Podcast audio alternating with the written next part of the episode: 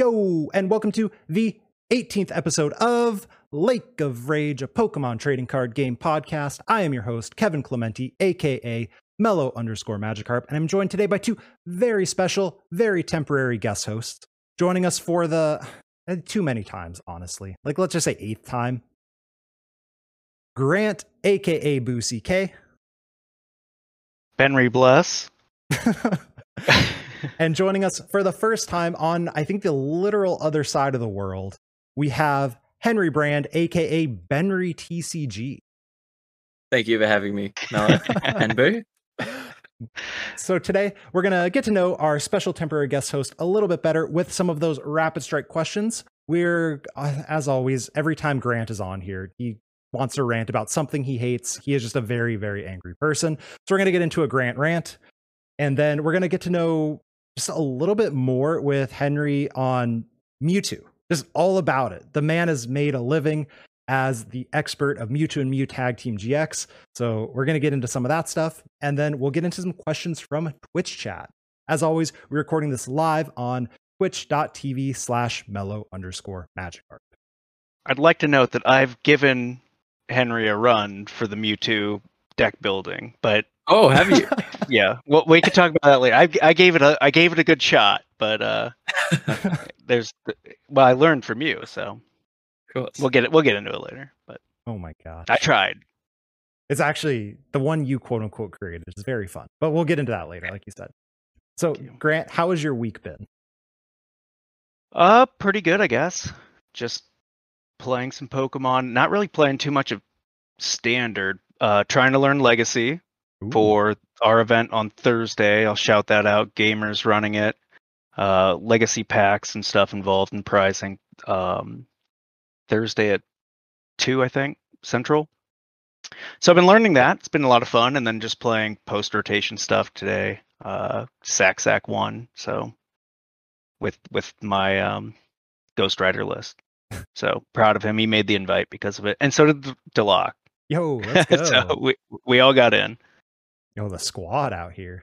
Yeah. And for those of you listening, because always listening at different times, the Legacy event is July 15th. Those Thursday, July 15th. So depending when you're listening to this, it might have already happened. But if it hasn't, free to play. The first place gets some sort of Legacy pack. I don't know. And for those of you, why would I want a Legacy pack? Worth a heck of a lot on PTCGO to have an unopened Legacy pack. So you should check it out. And if you need, DM me. I got you on some cheap lists. Don't worry. Cheap and good lists. Henry, how's your week been? Been good, yeah, it's been good. I've been getting back into Pokemon more recently, so that's been, I guess, the bulk of my time. Starting to stream a bit more, trying to start up coaching again as well. There's not a huge demand for it, but that's not true. If it's there, it's yeah. Well, I get into the right channels, but I think I had the other night, the first night in a while, where I was like, it gets like 11 p.m. and then I'll start like thinking Pokemon, and then it'll be like 2 a.m. and I'm just like, off the rails on some bizarre concept that I know will not work and only makes sense at 2 a.m. And the next day I'm like, what was I thinking? But yeah, it's nice to be back on those kind of things. So anyone listening to this, because some of you have asked me for coaching, which is a terrible decision. Henry, reach out to him. That is another person I didn't know. So you've been streaming. I mean, you've streamed before, but you've been back to it. I love a little bit more like, casually. But like you explain things so well, like it's really a pleasure to listen to. I'm glad to hear. Like so many top players, I don't think they realize what they know that none of us know. And they're just like, yeah, this is the optimal play. And watching, it's like, wait, why? And you do a good job of like explaining like, oh, this plays around this and this, and this gives me this win condition while avoiding this win condition for my opponent. So anyone who hasn't listened, what is your Twitch? Yeah. BenryTCG. Nice. The thought process of like what card goes here for what reason goes back to Sander last week. You know, there's specific reasons for each card, when you want to find it, how many you need, and all that. Henry does a really good job of explaining that when he's building the deck, and can't simp his stream more than that. I mean, I could. Thank I'm not a simp. Much, guys. I don't simp for anybody. So that's a lie. What? Bro, I've seen you gift subs to Azul. No, I've never been called a simp. I've never simped for anybody ever. He's just a fan, just a dutiful fan. There you go. Just, yeah. Although I do have to say, it was. Well, we'll get into this. Well, never mind. I was going to bring up some of the old Mewtwo decks that you built, Wall Street. Well, that's future. We'll get into them. Yeah, we'll get into them. So we're going to go ahead and start with these. Oh, wait, no. I want to talk about my week real quick because I got called for jury duty. Y'all have jury duty in Australia? Yeah. Okay. Hey, so we've got a functioning kind of society going on. I mean, it's a penal colony. It's not the Wild West or the lawless outback. We'll get into that too. But I mean, I don't know, because not all countries have like this concept of like you get called in for. So I don't know. You gotta ask. Yeah. But whatever. Yeah. Someone listening to this is currently yelling at me for not knowing anything about Australia. Well deserved. When you hear the rapid strike questions, you'll know I know nothing about Australia. But I got called in for jury duty. It's virtual. It's sick. I don't gotta go to the courthouse. I have to check my email all day from 8 a.m. to 4:30 p.m. to see if I get an invite to a virtual meeting to potentially get picked to be on a jury. So there I am, sitting on the couch all day from 8 to 4:30, email open. I ain't getting nothing, which is cool, I guess. I don't know. I mean, I would have actually liked to have done jury duty, but it's like, yeah, y'all couldn't have just like called me the day before and been like, nah, bro, we don't need you. Like, we got too many. So that was just a miserably boring day. Yeah, last picked.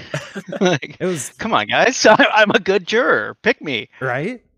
I've always had theories though, like, because it depends what's going on. Like, I'm a teacher. I feel like that's an automatic red flag for certain people because it's like, oh, bro, this dude's soft. We don't want him. We can't have someone with empathy on the jury. We don't want that. I don't do litigation, but when I was in law school and clerking, I'd get sent to the library to go find jury books to go look at profiles of people and certain things for certain cases. And it was pretty interesting to see. So yeah, it might have just been whatever was on for the day that you didn't even get to the screening part. But jury selection is pretty interesting as far as the American system goes. I don't know how it goes down in Australia. I don't know the fine details, but I'd imagine it's somewhat the same. For those who don't know, Grant's real job is a some sort of law thingy. I don't know the details. I probably don't want to know the details, like a don't ask, don't tell situation. But is it? I don't know, man. Yeah. So I mean, less I know about the law, the better. Same. Henry, are you going to school? Yeah, I am at the moment. What are you studying? I'm doing general science, so it's just like a pathway to get into the next degree, and then I'll narrow down what I want to exactly study. But okay, let's go. Figure it out. Probably yeah. I'm thinking either engineering or zoology, both very different kind of avenues. And I think I have to decide what I value more, employability or satisfaction. So we'll get there eventually, but no rush to decide just yet. I mean, zoology, you can like Steve Irwin it, right? Yeah, right. I bad like example. No, you have the that's RIP. Bro, you got the personality to like. I could see it. We'll see. Zoo engineering, bro. Chat's got it. Okay, anyway. That's it. Let's go ahead and get into those rapid strike questions. Let's get to know Henry a little bit better. So some are Pokemon related, but honestly, most of them are not. So I'm going to give you 60 seconds to answer as many of them as you can. No explanation. Just yes, no, this is my favorite, something like that. The record is 17. We have 3 people tied with it. Most people don't get that far. All right. So we'll see how you do. Are you ready? Never. Good. Question number 1. Do you ride kangaroos to school? No. If you're a gym leader, what type would you specialize in? Duck. Checkers or chess? Chess. Cats or dogs? Dogs. Favorite Pokemon? Mewtwo. Last food you ate? Toast. Favorite dessert? Ice cream. Favorite deck you've ever played? Tanatropic Magus. Fight 1 kangaroo-sized spider or 100 spider-sized kangaroos? 100 spider-sized kangaroos. Malamar or Greninja? Greninja. Winter or summer? Summer. Wake up early or stay up late? Both. Is Vegemite real food or just a prank? Real food. How long past the expiration date would you drink milk? None. No days. How many pull-ups can you do in a row? None. One. One. Ice cream, cake, or brownies? Brownies. Least favorite vegetable? Carrot. And that is time. So Benry is tied. Although technically you went a little over on the end, but you did tie. You were the fourth person to hit 17 questions. 75%. Let's go. That's a C. Some good answers. That's a lot to talk about. I am very impressed that you were not phased at all at a variety of the questions. I was really hoping I was going to get you with like the spider kangaroo one or something like that. I wrote down Vegemite. I knew that you'd have to have a question about Vegemite in there. Bro, like, I don't get Vegemite. Like, I asked Henry this on stream too, but yeah, let's get it out of the way. Vegemite is both a prank and real food. Both should have been the answer, but it's fine. There's nothing wrong with Vegemite. People like some people are having a go at me that when I eat like Vegemite on toast, right? Don't get me wrong. It's like an experience. It's a little bit of a trial kind of thing. You're putting yourself on the line. It's good, but I don't put butter with it. And apparently a lot of people do in Australia, and they're like, you need butter. It needs to like reduce the Vegemite. But I don't know. I don't get around it. But it's also just a nice tourist trap. So people put butter on toast and then put like jelly or jam or that's a peanut crime. Butter stuff on it. Like still a crime. That's delicious. You do not mix butter with peanut butter. You just put the peanut butter on. It's already got butter in the name. Why do you need more? And it's not butter. You Americans and your cholesterol, I tell you. Yeah. Hey, we are the #1 country for obesity for a reason. We know how to eat. And no one's coming close at this rate with your butter and your peanut butter. Yeah, good luck. Good luck getting us. So wait, I've heard Vegemite is an acquired taste, and you were kind of alluding to that concept. So for both of you, are foods that are acquired tastes, why would we ever want to acquire that taste?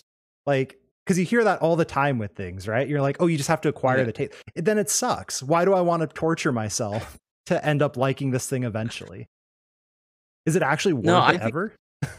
I think so, because I think that they've got like unique flavors to it, but there's usually, the way I look at it is that it's acquired taste because there's good parts to it, but there's usually one overwhelming, not necessarily bad, but like quirky flavor, like something's like super sour or super bitter, things that aren't bad in moderation, but there's just like a lot of it at once. And so I think once you acquire that, it becomes like a bit unique. I don't know. I don't think it's like objectively bad. It's just like, you got to adjust to it.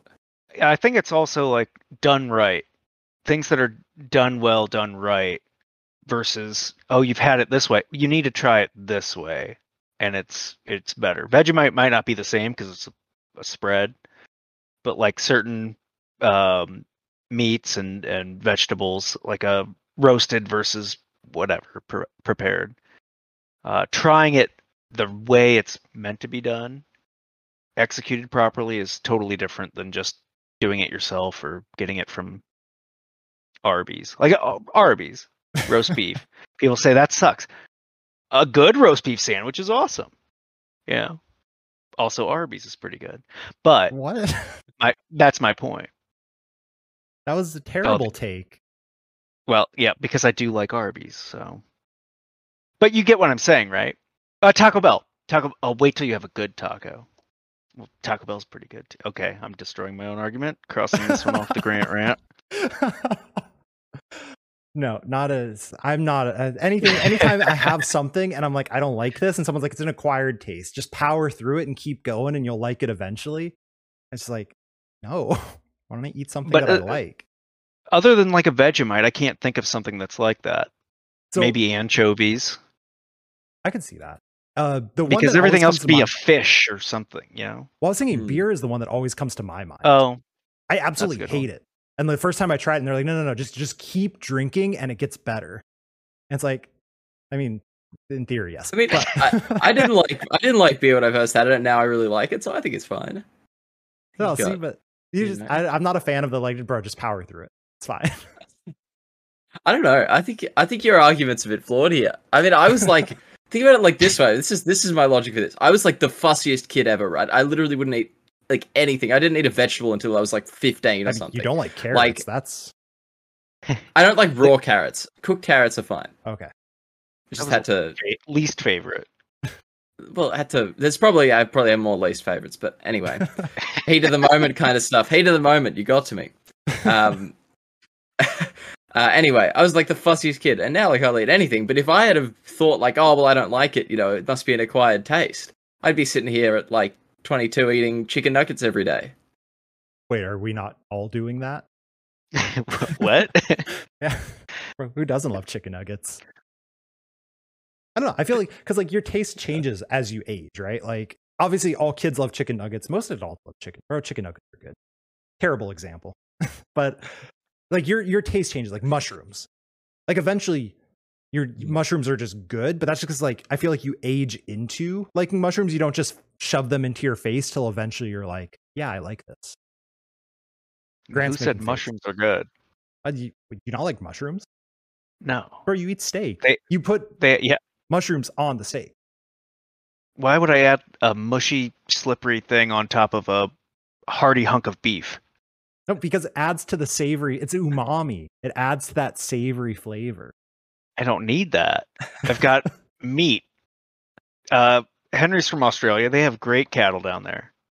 I'm from the Midwest. We have great cattle. You don't need to add that. A little salt, a little pepper. Let's cook it. Let's go. Henry, you're the third party. Mushrooms on steak. Mm-hmm. I don't eat a terribly huge amount of steak. So, and the amount that I've had probably less than 5 steaks in my life. And I've never had mushrooms on any of them. Yeah, yeah. Take Henry out to steak dinner. There, okay. There you go. Next Worlds, I guess, would be the next or whatever. Whatever event you're at with Grant, he'll take you to steak. Lovely. We're going to do it right. Bro, steak's delicious. Don't worry, Henry. You will eat more steaks. I believe in you. Unless you go to the dark side and become vegetarian, then.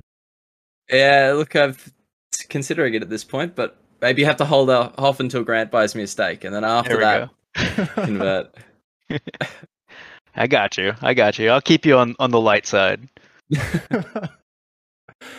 So Grant, you have some rant. I don't know. All right, everyone listening to this, I apologize in advance, just in case. I don't know what he's going to yell about this time, but I'm ready for this one. Yeah, and I actually. It might be a part of something Henry said earlier. I'm going to save some of them for 2 weeks. Might do like a rapid strike Grant rant type deal.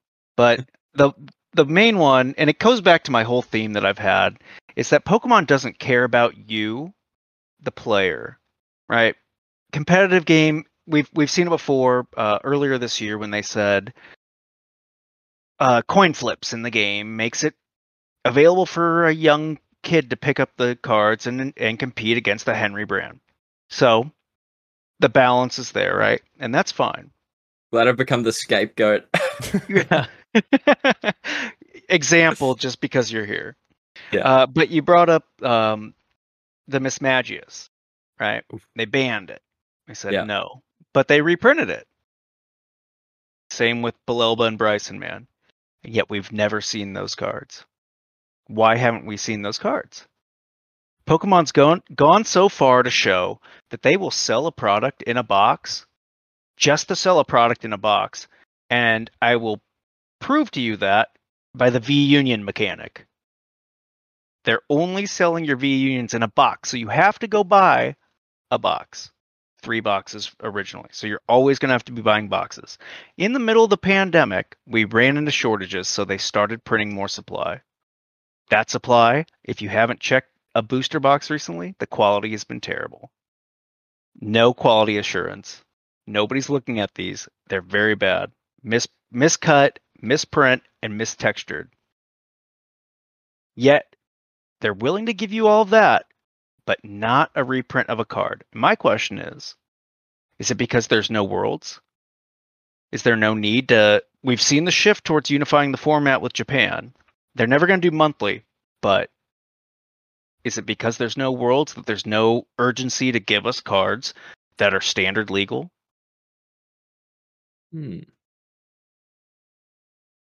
I think there's an interesting idea there, which is without competitive, why does anyone care? Players Cup kind of exists. Like, it is technically there, right? It's a thing. Yeah. That's another Grant rant. They're not even playing it yet. They're playing it in an old format. Or they did whenever they show it. Who cares? Yeah, that's just upsetting. That's a whole different rant that I would fully agree with on you. No one wants to watch that trash. As much as I love that. I think there's potentially a couple different reasons for some of the things you brought up. So the V unions in boxes you could argue that is actually good because then you don't have to pull each four of the V unions. But I do agree they're kind of, at least at this moment, they look a little bit more like a spectacle than anything. They don't seem terribly playable just by the inherent mechanic. If you prize one, you can't play the game. And so either they're not playable because of that, or they're very niche, or they print enough support that they are playable, and then they're horrendously broken because they've forced it way too much. That's a whole other thing. But then in terms of the quality assurance, I think is almost not necessarily a slight against players, but quality assurance is almost a slight against collectors more than anything. Absolutely. Which I'm not exactly against personally. No. I've got my own whole rant about collectors, but that's another thing. But yeah, I don't know. I think they just don't really care too much at the moment. Absolutely not. Yeah, they don't care about you. They care about your money, and they're gonna get it, and they have to print it and get it out there. And if there's new gimmicks like this, like a V Union box or whatever, it's gonna sell. Everything sells off. It was funny when all the runs started going at Target and Walmart. The only thing left on the shelves was the ADPization battle deck. That was the only thing people didn't want. The little tins, everything was sold out. You could still find this too. Yeah, it's amazing. Those things haven't left. But I think though, the collectors are what matters. I wish it didn't happen that way. As someone who plays and doesn't care about collecting anything but the occasional Gyarados card, but we're not buying cards. I haven't opened a box for myself. I opened one box in my whole life of cards. I don't buy them. I buy the stuff from the collectors where they're like, "Oh, what am I supposed to do with all these drizzles? Quarter each. I got you. Don't worry about that." So I think in the end, the collectors are the ones that they have to cater to, though, because we buy from the collectors to get our cards cheap, and the collectors, I don't know what they do. They stare at their cards. Shout out to any collectors. Let me know. Post on the YouTube comments. Let me know what you do, because I'm. Well, it is got to catch them all, I guess. That is the main thing. But also, why have a competitive trading card game if the competitors aren't enjoying it all the time? We can all agree Vivid Voltage was crap. The set good. Or the meta? Or both? Both? Yeah. We're just such a microcosm of the actual card games, trading card game sphere. In terms of Pokemon, the competitive aspect is such a microcosm that it's it's difficult to always have our needs met, I guess. I think Battle Styles showed that, right? Battle Styles had some very beautiful chase cards. Yep. But it was a competitive set, and it didn't sell as well, which seems so stupid. There were so many people there's no chase cards. Bro, you've seen that Empoleon? That card's beautiful. Why isn't that a chase card? So, there, you're right. There's not no way, but it's really hard to find that balance between here's a game and here's your Rainbow Rare Charizard or whatever. Well, we could take that to the next level. Another Grant rant. I was going to save for when I was on with Doom, because he's an artist, right? But the Rainbow Rares themselves, we're seeing. Oh, God, I hate those. We're seeing in the evolution or Evolving Skies, Battle Styles, some really cool art. The alt art is really cool, and that's worth chasing. But yet they still print the Rainbow Rares. Why? Stop. Nobody wants it, but now there's 30 more cards in a set, or 15 more cards. And they're beefing it up. Nobody wants that. The same with the Reverse Hollows. And what? I love Reverse Hollows. Get out of here. Bro, they warped. Shiny. They're terrible. Oh, get out of here. I almost only play reverse holo. My only thought is that there's a printing process. Like you have, if you print a holo, you probably have the rest of the cut of a card. Hmm? So print the reverse holos. And the reverse holo is all the same pattern, right? Like every psychic reverse holo has the same pattern that they probably just shove. Yeah. So yeah, it's like it takes no effort. So that's my only explanation for that. But just throw in, give us back Heart Gold, Soul Silver energy in the reverse holo spot or something. You know, like make it more entertaining. It was fun with the Amazing Rares. They end up not being playable. They might be in the future, but give us that dynamic at least to opening and collecting cards again. Mm. Quick hatred on the Rainbow Rares. I was casting the Tabletops IRL tournament. Yo, shout out anyone in Washington. Tabletop runs an IRL tournament every Friday night at 6 p.m. You should check it out. And I'm casting it every Friday night at 6 p.m. Someone was playing a Rainbow Rare something. I still don't know what it was. Just like, why is this card it's so it doesn't look good? It looks so bad. I can't tell what it is. Like, why is this here? Like, I hate that. It's so obnoxious as well. I'm convinced it's like a strategy from some people to like use like Rainbow Rares only if they're playing multiple. Remember I played against like someone who used to play Pika a lot would play Rainbow Pikas and Raichus, and I swear to God half the time I'd be like, what is that on your bench? Or like the Dedenne and everything just like blurs together. I'm convinced it's some kind of like... Was it Kaiwin? Jungle Warfare, yeah, it was. You couldn't see it on the world stream. You couldn't see it. Yeah. You couldn't see what he's playing. Jungle Warfare. I'm convinced. But anyway, like it gets so confusing, and I think the cards look objectively terrible, especially nowadays. I thought the tag team rainbows and like the GX rainbows were one thing, but now they look even worse. Yeah, it's just horrendous because they all shine the same pattern, so it hits the light, you can't even see any detail on it. Yeah. Yeah, I'm never going to get behind Rainbow Rares. Alt Arts, yeah. I'm never going to play them. I can't, bro. I can't afford that. Or I choose not to afford it. One of those. And they give the artists like more opportunities to actually expand their abilities, and we're seeing how talented they really are. Like besides a small box, we're seeing the full arts look incredible. I think that's actually a thing as well. If they make the art for non-competitive like chase cards really, really good and make them a huge chase card, but that aren't playable cards, it drives the price of the playable cards down for us because collectors open things so much and they value, like, let's say there's like a Snorlax or something that's amazing art. What was the one? Tyranitar, but the card's not explicitly playable. All the other ones get driven down as a result because they crack open more cards and things like that, which I think is really good if they can keep doing that rather than make the playable cards super expensive. And also reprinting the playable cards in the set with the chase stuff. Like I can go to TCG Play right now and buy a Crobat V for $3. Like so good. Remember Dedenne was like a $40 or $50 card at one point because there was that awkward like Dedenne sucks, you just play Tapu Lele. And as people forgot, rotation happened. Everyone's like, you need 4 Dedennes because that's, I don't know how many you played in your world list. It was like at least 3, right? 3, yeah, 3. You played 3, Tord had 3 or 4, and everyone's like, oh, we need these, and the cost, you know, skyrocketed. And it's so nice. They shoved it in Shining Fates. Collectors are like, oh, I got another Crobat. Go get it for $3. It's so nice. But I mean, you know, we talk about prices now. They're very manageable compared to back. I don't know if you guys, when did you guys start playing? I know, Mellow, you started like 2016? Ultra Prism? The Malamar. The 2017? Cynthia set. Yeah.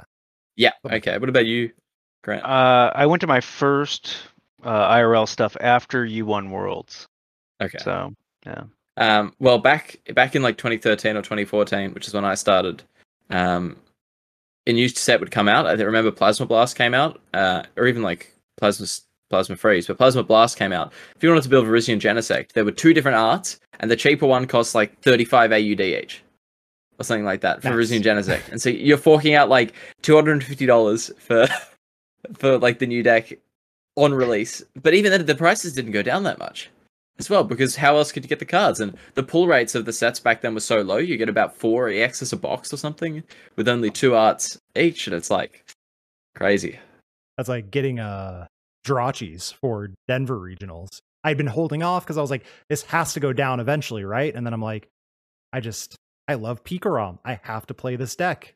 25 bucks a piece. And I was like, the whole rest of the deck was incredibly cheap, but $100 for the playset of Jirachi's. Like, all right, I guess I got, I'm buying a plane ticket. I may as well just drop this money. But that was the last big like thing I've ever purchased. And otherwise, cards have been pretty cheap. Yeah. And I've noticed, I mean, Shadow Rider was pretty expensive upon release, but I guess that's a whole other thing. VMAXs have 2 ultra rares. So to play a 4/4 VMAX line, you're playing 8 ultra rares. To play a 4/4 Zoroark line, you're playing 4 ultra rares.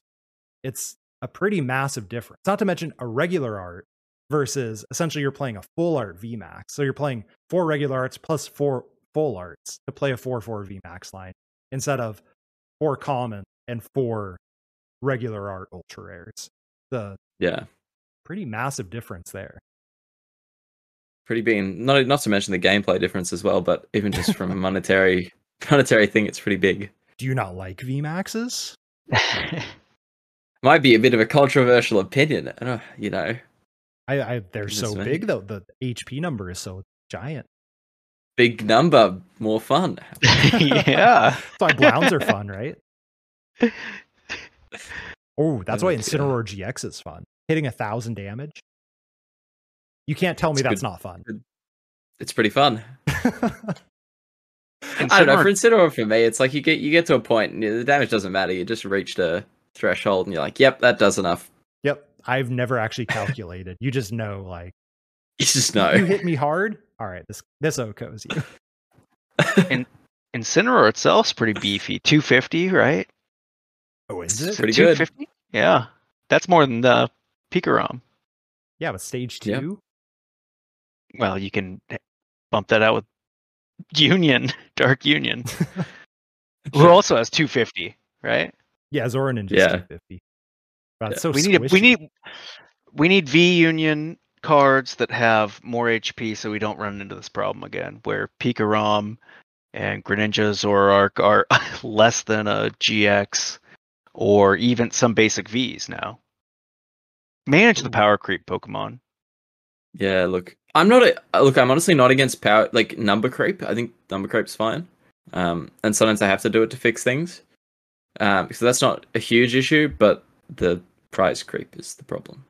Yeah, it's so I played 2010 recently, and look, I picked up Gyarados. I know people are gonna say if you want to enjoy 2010, play a real deck. Gyarados, my favorite Pokemon. It does 90 damage every turn.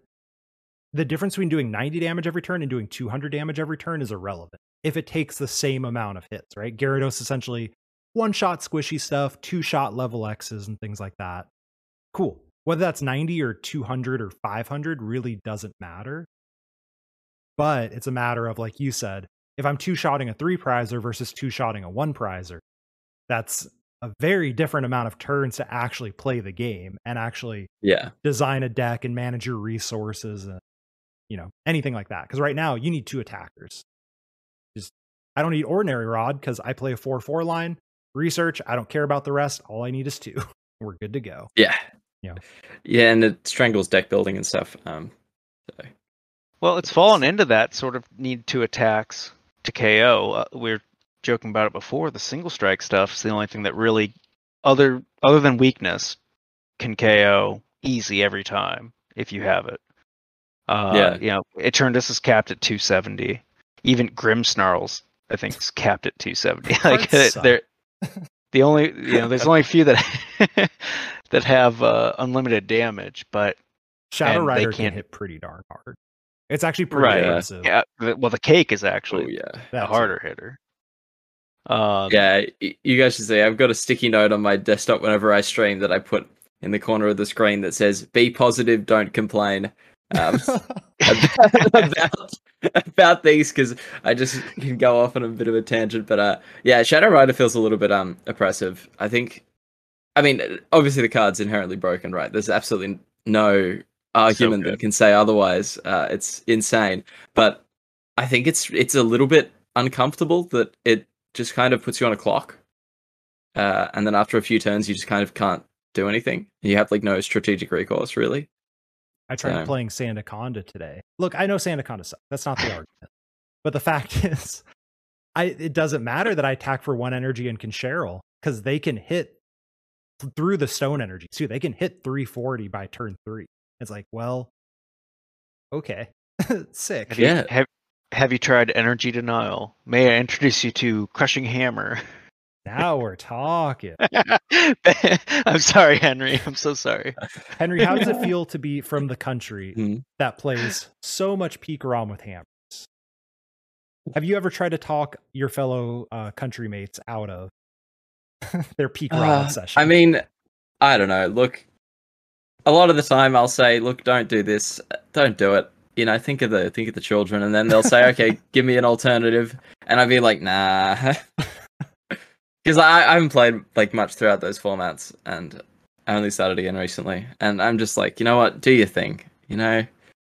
And you kind of understand where they're coming from, at least with Pikarom. It's kind of like it was a necessary evil, I guess. And I mean, to an extent, yeah. I mean, I hate it, but like, it's a shame because at least with Hammer, and especially at those times, and in Pikarom, it was statistically correct. Like they were statistically good, I guess, and even though that's something I would never play and don't agree with, you can't deny that. And so you can't, you know, if you're playing Players Cup, and also like if you don't think the format's good, you also have like less respect for it. And so it's kind of, that's how you can get to the point where you're like, you know what, this game sucks, I'm just gonna play the coin flip cards anyway.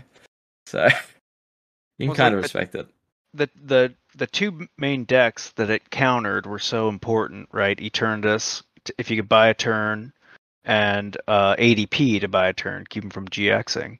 And then also, I think for you, maybe the issue was you were playing the deck attach an Aurora attach the second turn. Yes. And so if you lose it, the whole strategy, now you got to rethink it, you know? Well, it was really frustrating because I really liked the manual attachment decks, because I think the best part about Pokemon and any card game really is restrictions, like having limitations on what you can do in your turn, like chess, you know, you make one move and things like that. And all these things come from limitations, or else it's solitaire. And that's how, you know, you have your limitations and your opponent has your limitations, and trying to piece out the puzzle in which you beat them and, you know, play around there. So that's like where the fun comes from. And that's why I never had too much of an issue with things like Malamar and something, because you see exactly what they can do on their turn. You know what I mean? Like, yeah, it's not always like that. But... twice, so I can play around these. Yeah, and so exactly. So with Crushing Hammer, it's weird because it ruined those kind of like slow, you know, methodically thought out decks, which I really liked, like the Mewtwo decks. You had to build so precisely to actually have them be competitive. Those rainbow versions, and you had to find the exact right strategies. And if you lost that energy at any time, you just lost. So that ruined that. But at the same time, the game was so linear in terms of Eternatus and ADP. The Crushing Hammer actually was the only card that, like, losing energy or missing cards made the games interesting and strategic, which is weird because it's on a coin flip, and I absolutely hate it. But, like, Pokemon recently has only been, like, interesting games and strategic when players are both not drawing too well, and then how you kind of pull yourself out of that situation. And so Crushing Hammer kind of caused that, but not in a great way.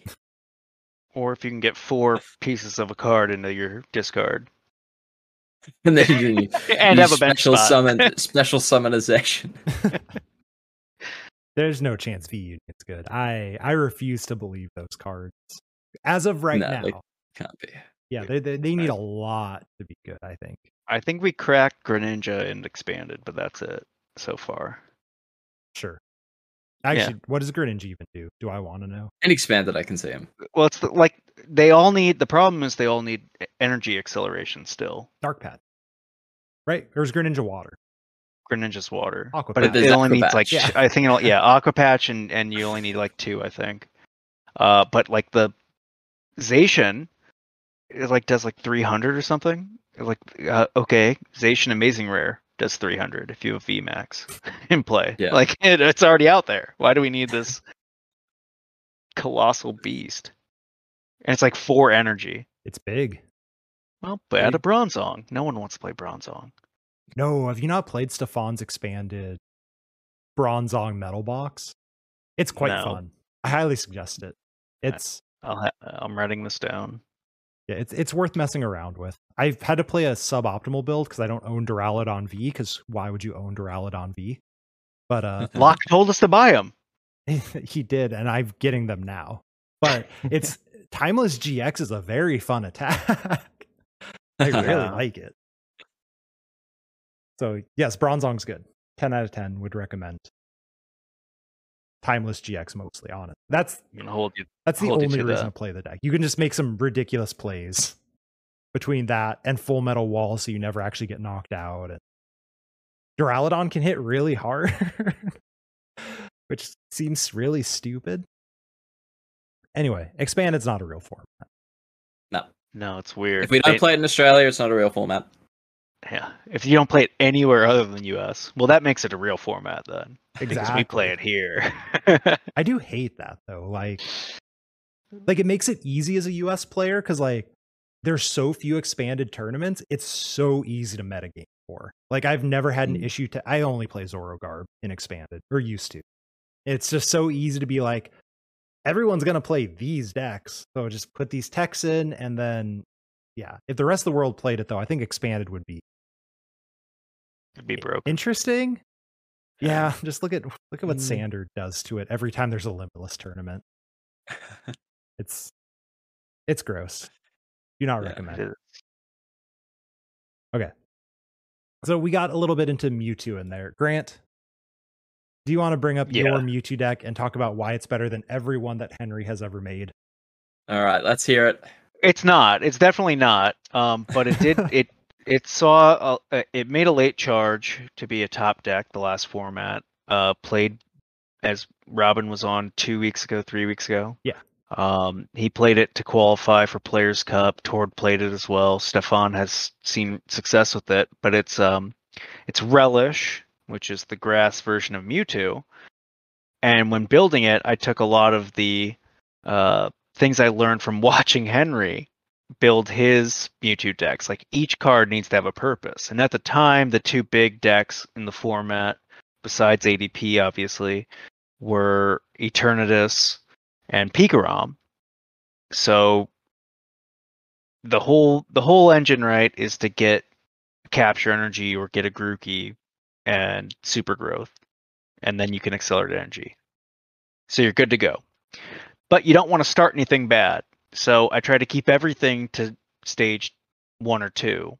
So Vileplume, Dragonite, the Incineroar.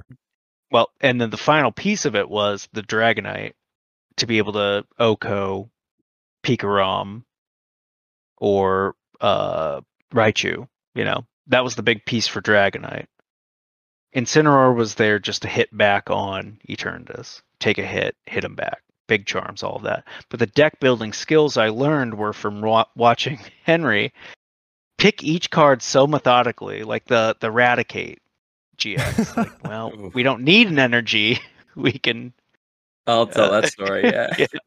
It was, you know, just seeing that stuff. I would never have learned any of that sort of thought process if it wasn't for watching Henry. And at the time, I think you were streaming much earlier for our times here in the US. Yeah, I tend to alternate between like now and then like night my time. So I either try and hit like morning for you guys or night. So the other thing which picked up steam late on was everyone playing Marnie. I don't like Marnie as a card, especially playing a lot of the post rotation. It just ruins it right away. You know, it's like Marshadow, right? Is that it? Yeah. Like let loose or whatever, and all right, well, the game's over now. That's so fun. I'm glad we played. I'd like to see either Cynthia or N. I think would be a fair replacement for it, or both. Yeah. I think Cynthia would be good. Cynthia's a fair card. It's on your own side for shuffle and 6. Mm-hmm. So it's a very fair card, even late in the game. Like you can't play it to, you know, deck yourself out unless you need something. Same as research. I think one important thing, I know this is like a side tangent, but a lot of people are like, well, Cynthia's worse because Marnie draws you 5 new cards. But Marnie instinctively helps those big basic decks or VMAX decks, versus Cynthia can actually keep a stage 2 deck or a more setup based deck alive. Because sometimes you have in your hand, you're like, I've got cards that I want to redraw because I want this combo piece of Rare Candy Blastoise or whatever it is. So I wish we had Cynthia because it actually helps these decks that Marnie actively hurts, both because it disrupts you, but also drawing 5 new cards doesn't help you when you want the cards in your hand plus new cards. So I'm a big fan of Cynthia for that reason. Yeah, there's a couple of things with Marnie. I mean, I don't like the whole like cards to the bottom mechanic. I think it just feels so bizarre in a lot of scenarios, but it seems like that's what they like at the moment. Like a lot of new cards, they don't shuffle your opponent's hand at all. It's all put it to the bottom. But the thing with Marnie as well is that, first off, I don't think it's good design to have a card that's strictly better for one player than the other at all times when it affects both. Mm-hmm. Like N, it was conditionally better for each player based on controllable game state and, you know, things like that. It was obviously a comeback card. But Marnie, even though you have a higher chance of drawing into one card when you need it, you get less cards total, which, so you lose card advantage, like you don't get 6. So the amount of things that you can do is restricted, and it makes kind of a shorter game, and you want to, it encourages to dig more, like Dedenne, Crobat, things like that, when you begin with a lower amount of cards than Cynthia does. So. Yeah, I agree, 100%. Yeah. Well, and that's back to Grant's thing. Yeah. Well, that's sort of that was sort of like the thought process on it was, okay, energy, if you get logged with energy, Marnie's never good for you. And if you're playing tag call, you have searchable. Once you get set up, you're good to go. And half the time they play Marnie for you. Or I think my math at the time was like 32, 33% of the time. Like early on, because then it doesn't matter, right? Once you're set up, you're good to go. I can't be the only one here who has made a greedy play saying, my opponent's definitely going to Marnie me next turn. Right.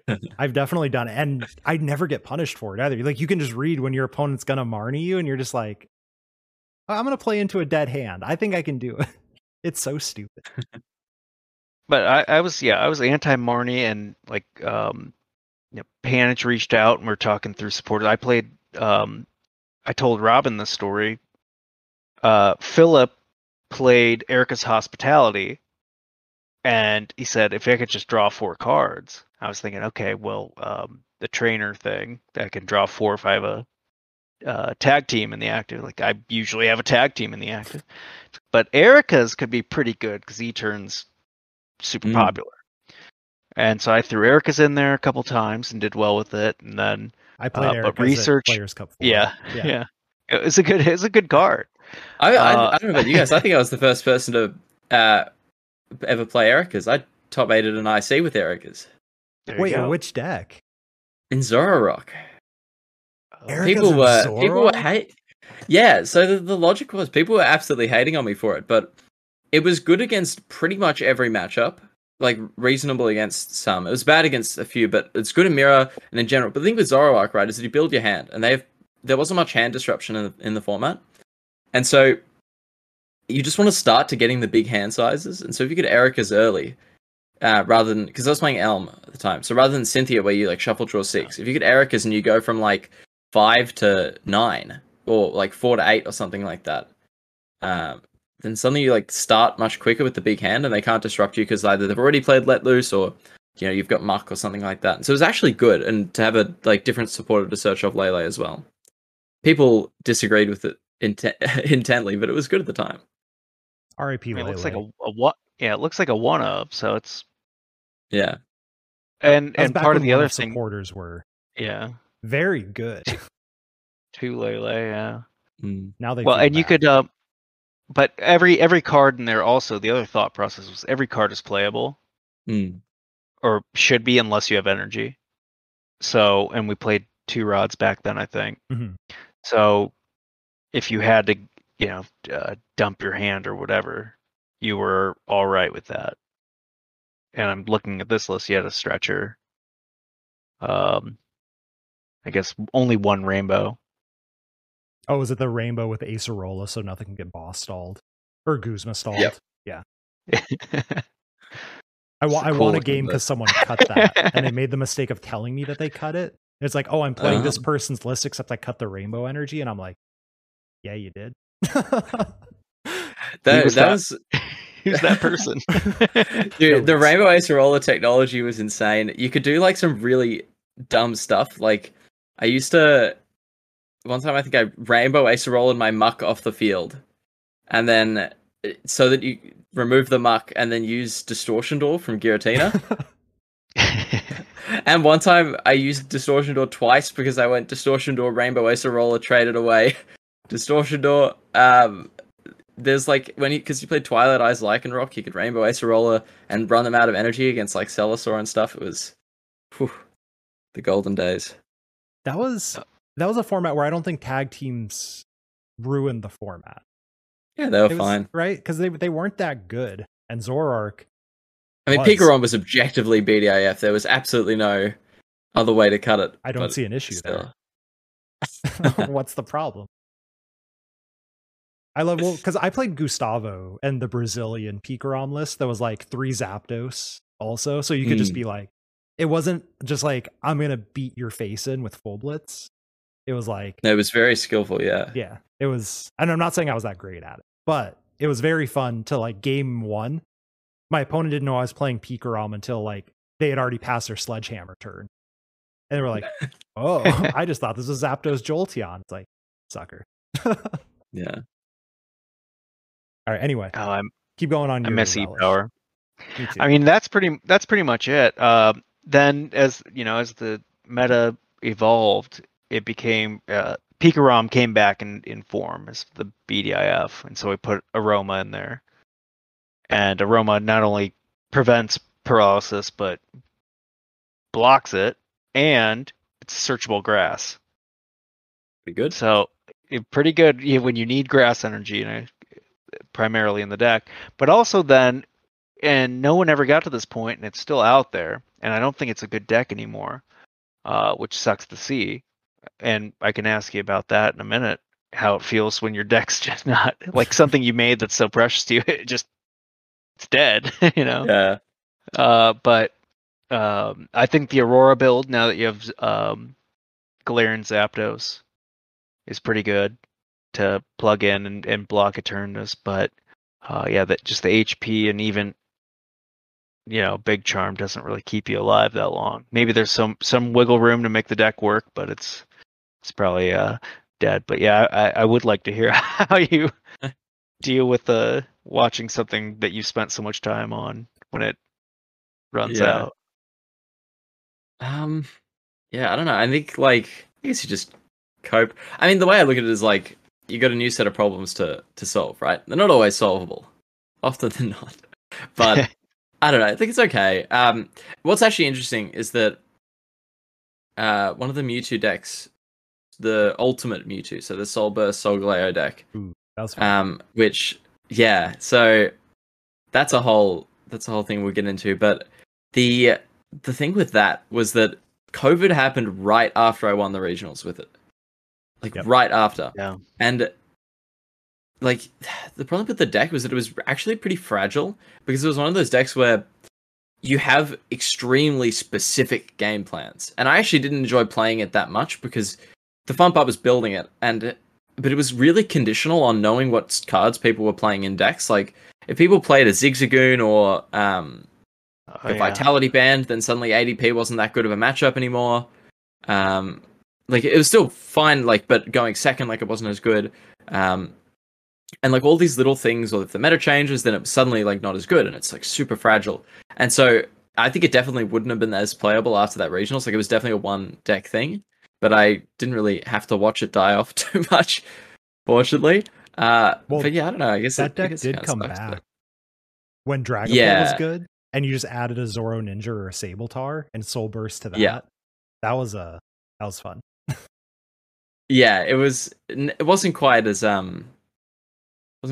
nice afterwards, but yeah, didn't feel as powerful because I never played the original version, especially when no one knew what it was. Yeah, well, I mean, I'll tell the whole story about that if you want. That Mewtwo deck. Yes. All right. Well, I won't go into every single detail because when I did it with the Sableye, I think it was a 2-hour video. But so basically, shout out to the Sableye's YouTube channel. You can go check out that interview if you want more Benry. I really enjoy their stuff. So okay, there you go. Yeah. So where'd the deck start? So I think the deck started that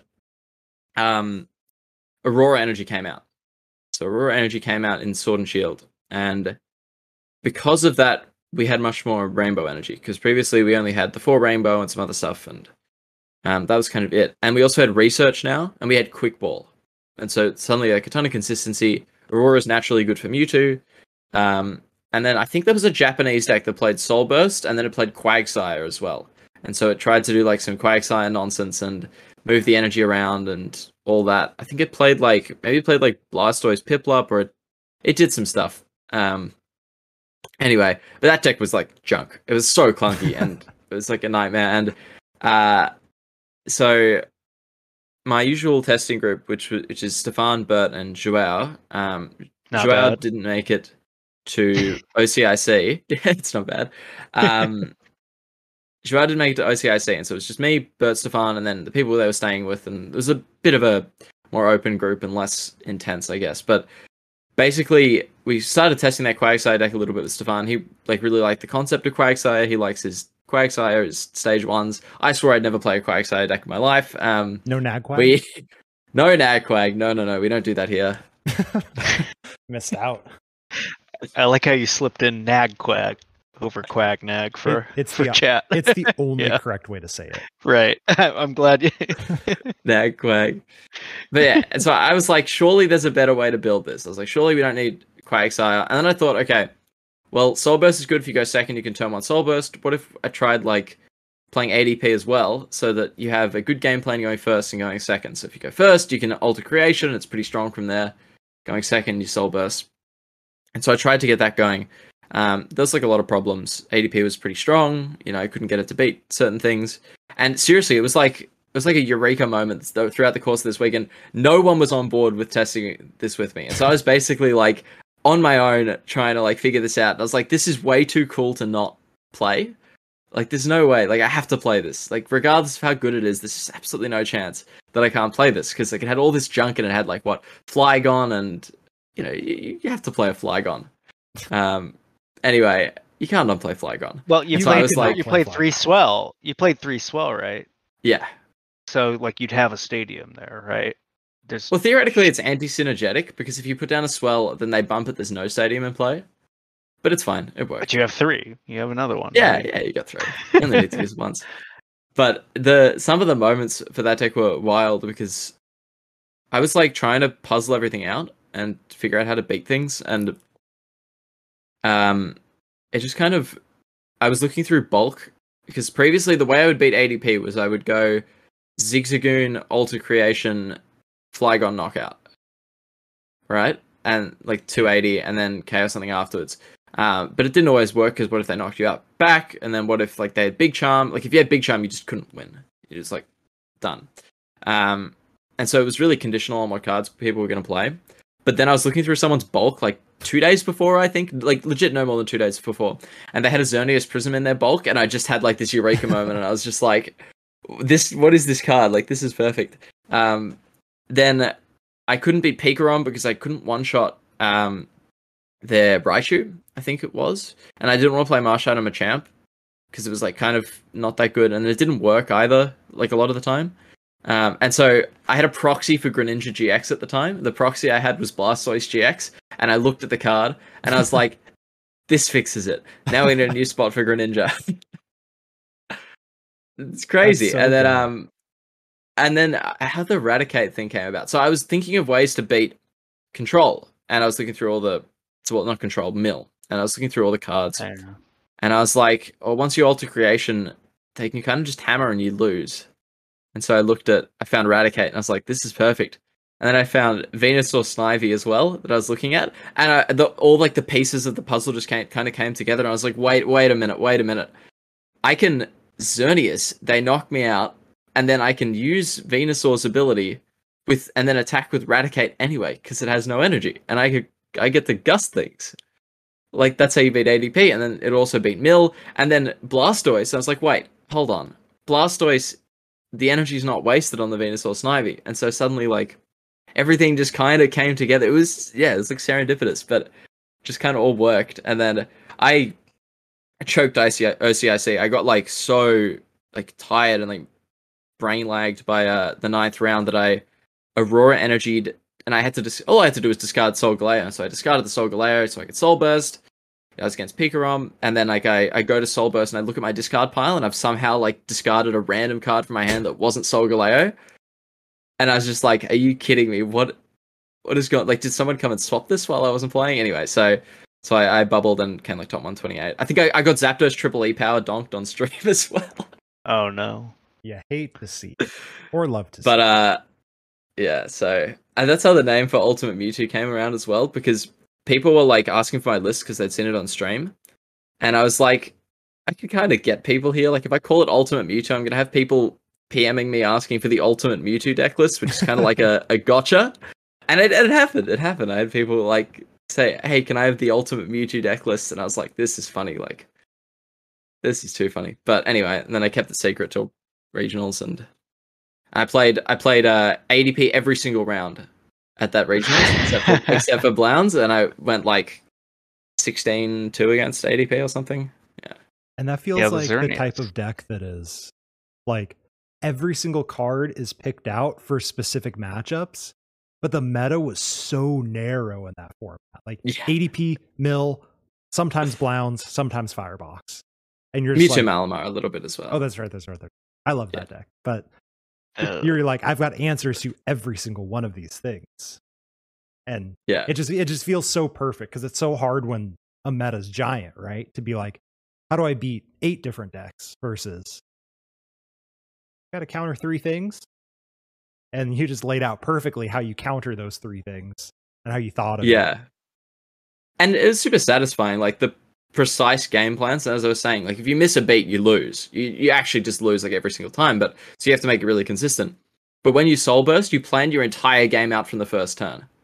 Because you're limited. That's your energy acceleration. You're done. And so everything has to go to the right spots. Like, it has to, you know, everything's got to go in the right position. And it was satisfying to play, but also a little bit boring, because, you know, there's no reaction. Like, from that point, you've set your game plan.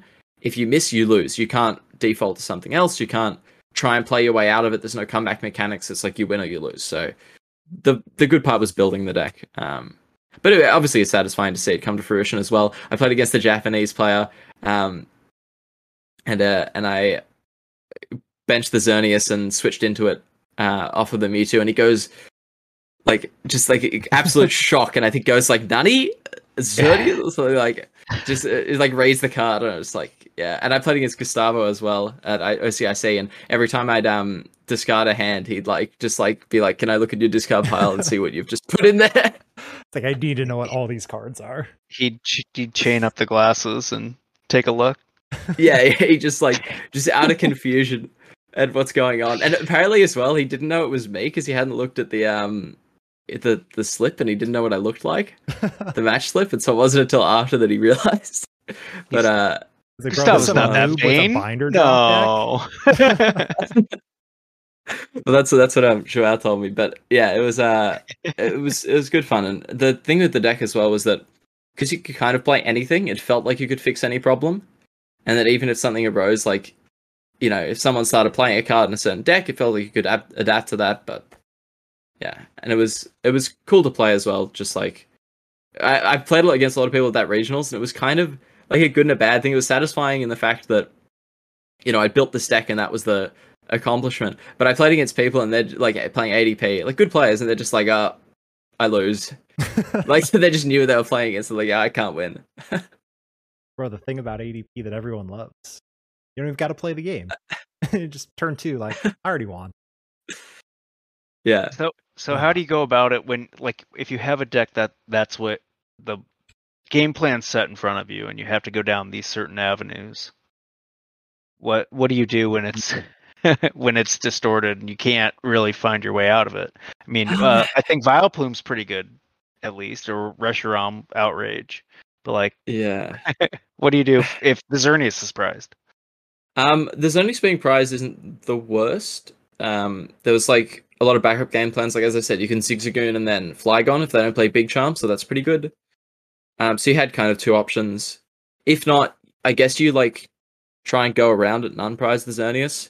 But also, if prizing the Xerneas is the only problem, right, and you prize it in one game, and the matchup's like 90-10 in every other game that you don't prize it, then you're gonna win the next two anyway, so it's not the end of the world, I guess. Yeah, because there's about a 10% chance of prizing, and you're like, but, yeah, well, if you're winning 90% of the games, 90 to 10, like that's, I will all take that. Yeah, yeah, yeah. And best of three. It was really funny as well, because that was like a very funny OCIC, but I had to like keep it under wraps. So it was sad that no one joined me with it, because it was such a cool deck, but no one believed in it at the time, and because it was pretty unrefined, like it wasn't that good until about like the day before OCIC. And I guess it was a little bit time crunch for people, but with the limitless people, I think Fabien bet to Tord that he goes, Henry's playing a Flygon in his deck, and Tord goes, no way, and Fabien goes, yeah, I bet you that he is. If he is, like, you know, you buy me dinner, and Tord comes up to me and is like, are you playing a Flygon in your deck? There's no way, right? Fabian's lost his mind. And I was like, yeah, I am. And I was just like, and I'm the worst at tournaments, especially with that deck, and just in general, like, I know I should not tell people what's in my deck from a strategic standpoint, but I'm just like, this is so cool. Like, I'm so like, you know, this is awesome. Like, I just want to like tell everyone about it. Like, come look at this, but I know I can't. And it's like, oh, I got to keep the surprise factor, but it was cool. But it, I don't know, like when you get behind with the deck, you just lose. And so that was the sad part. So there wasn't too much skill around it. Like, I think there actually was, because it's a hard deck to play because you have to know the game plans. But from my like point where I built the deck, I know exactly how it works. I know exactly how every turn should go. It got pretty monotonous. But I can see how, like, for someone who didn't build the deck, it can be a little bit more difficult to think at the start until you get the hang of it. I think it was good, like, watching your stream, like, when you see it then, like, to see you explain it. And the same with, I think Xander, after he won the Open after Worlds with the Checkmate deck. Mm. And he had a nice long write-up about it, and I read it all, and then I faced it at League, and I was like, I actually know. You know, like, being back new into the game, like, I actually know what's going on here versus, you know, reading cards and seeing what, and not knowing what could potentially happen. And that just goes to information, like, so you said you found the Xerneas in the bowl. Yeah. How well do you know all of the cards? Like, when you're building these decks, do you know what you're looking for? Like, I need a card that beats this in this scenario. Yeah, well, fortunately, it's easy for Mewtwo, because you can go to the PTCGOGX section and just, like, scroll through. I've spent years in that section, I think. But yeah, for anyone listening, I mean, I've watched Henry on stream many times literally do this and look at every single GX card. So it is actually what he does. It's the worst on stream, and I you know, obviously it's good, but I like, I go to the GX section, and then have everyone in chat saying this could be good, but like with no, or this is really good, play this, but with like no, and this is what I try and like teach and impart onto people, but there's no like proper reason for why. It's kind of like, this could be good, like, yeah, that's a good attack, but in what scenarios, like, what is it fixing, what is it doing? Because the game's I guess short enough. I guess short's the way that you can plan out your game plans before the games even start. And so you don't want something that's generally good. You want something specifically good, that has specific uses, rather than, like, you know, a good attack. Like, you know, Night Spear was a good attack, but nowadays you're not going to play Night Spear unless it's doing something deliberate with the maths, or, you know, just as an example. But in terms of finding other cards, I don't know. The way you look at it is you try and find a specific problem. So usually the way I go around things is you get a base concept. So Welder, Mewtwo. The thing I'm working on at the moment, which I don't know if it's that good, but like Moltres, Mewtwo. So it's like, I've played a little bit on stream. It's got like Moltres, Energy Switch and all that. And I'm just trying to make it like work first. And so I think the way you do it is you make it work. And then you go, okay. So I kind of have like a three-step thing. So you get a base concept, so Solgaleo, Mewtwo, Welder, Mewtwo, whatever. Then you make it work, right? Mm-hmm. So you make sure that you execute a game plan and like you do your thing. So Welder, Mewtwo, you know, you Welder turn one. make sure you weld the turn one or everything, you get it working, and then you make it beat things.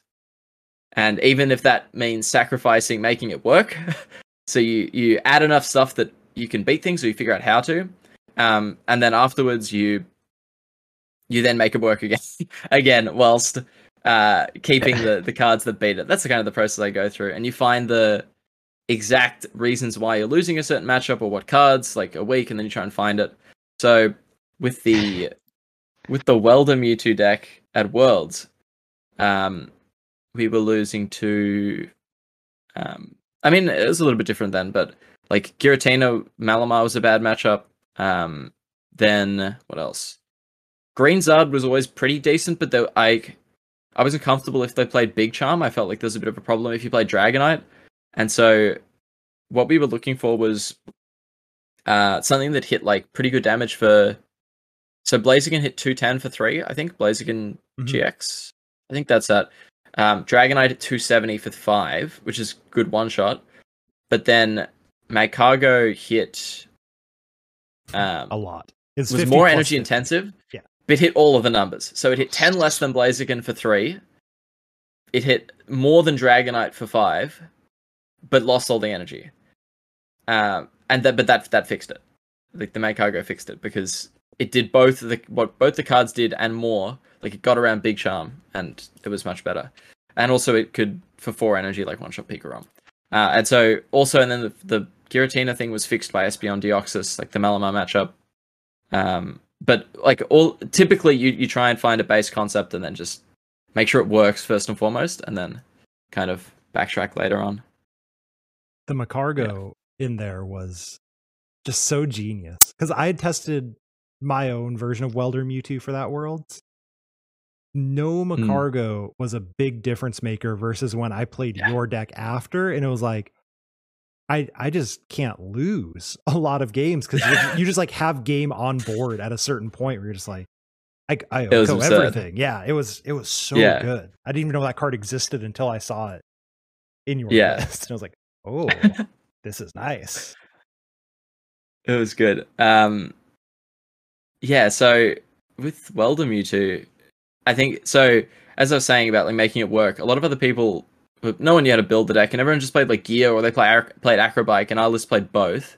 And that was Joao's idea. So he started with that and was like, you know, what if we just play this? We had Coach Trainer.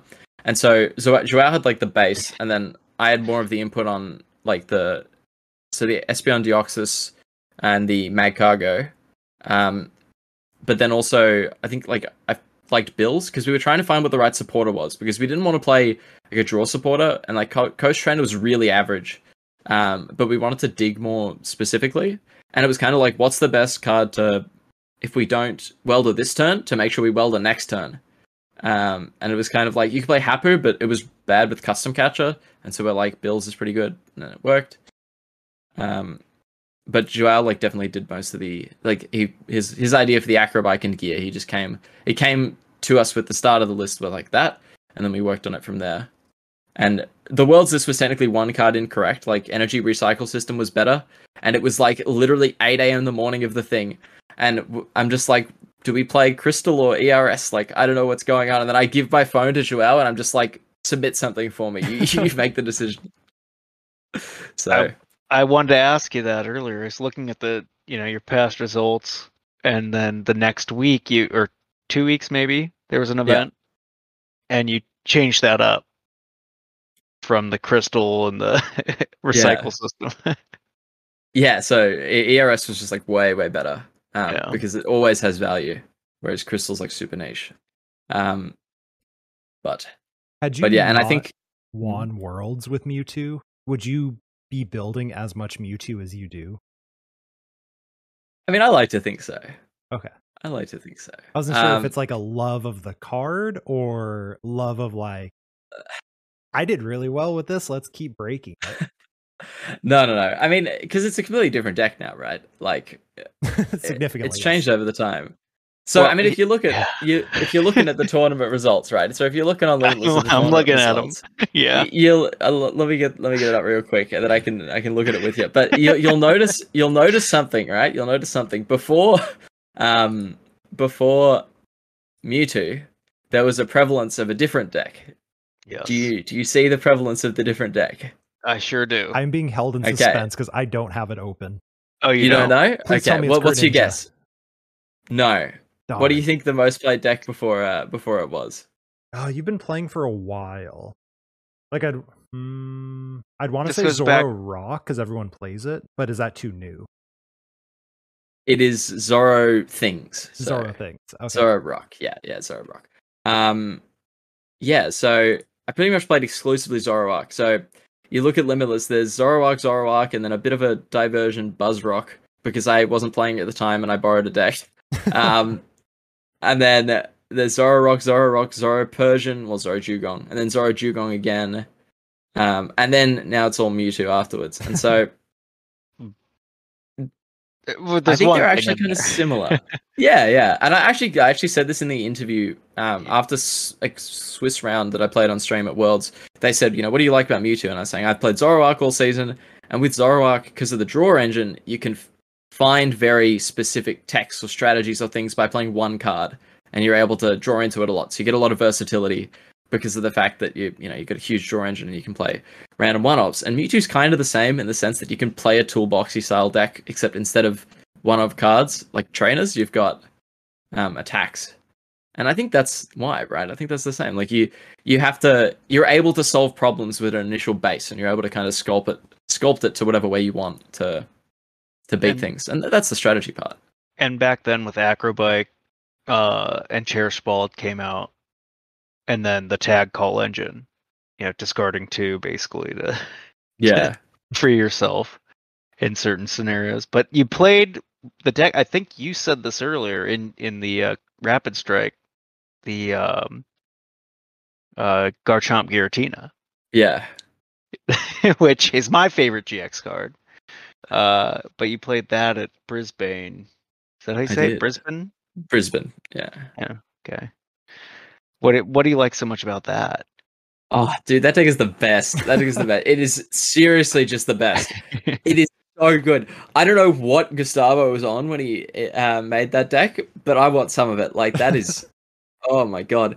That deck is seriously incredible. So I hadn't been playing at the time. Again, this is something that kind of happens. I take a lot of hiatuses from the game, but I hadn't been playing much at the time, and... I was like, I'll just play ADP Keldeo or whatever. And I get to testing, I think literally like the day before. And I get there and I'm like playing this deck and I'm like, I want to die. This sucks. Like, regardless if it's good or not, like I'm just like boring myself to death. I'm like, I can't play this. This is, I can't do it.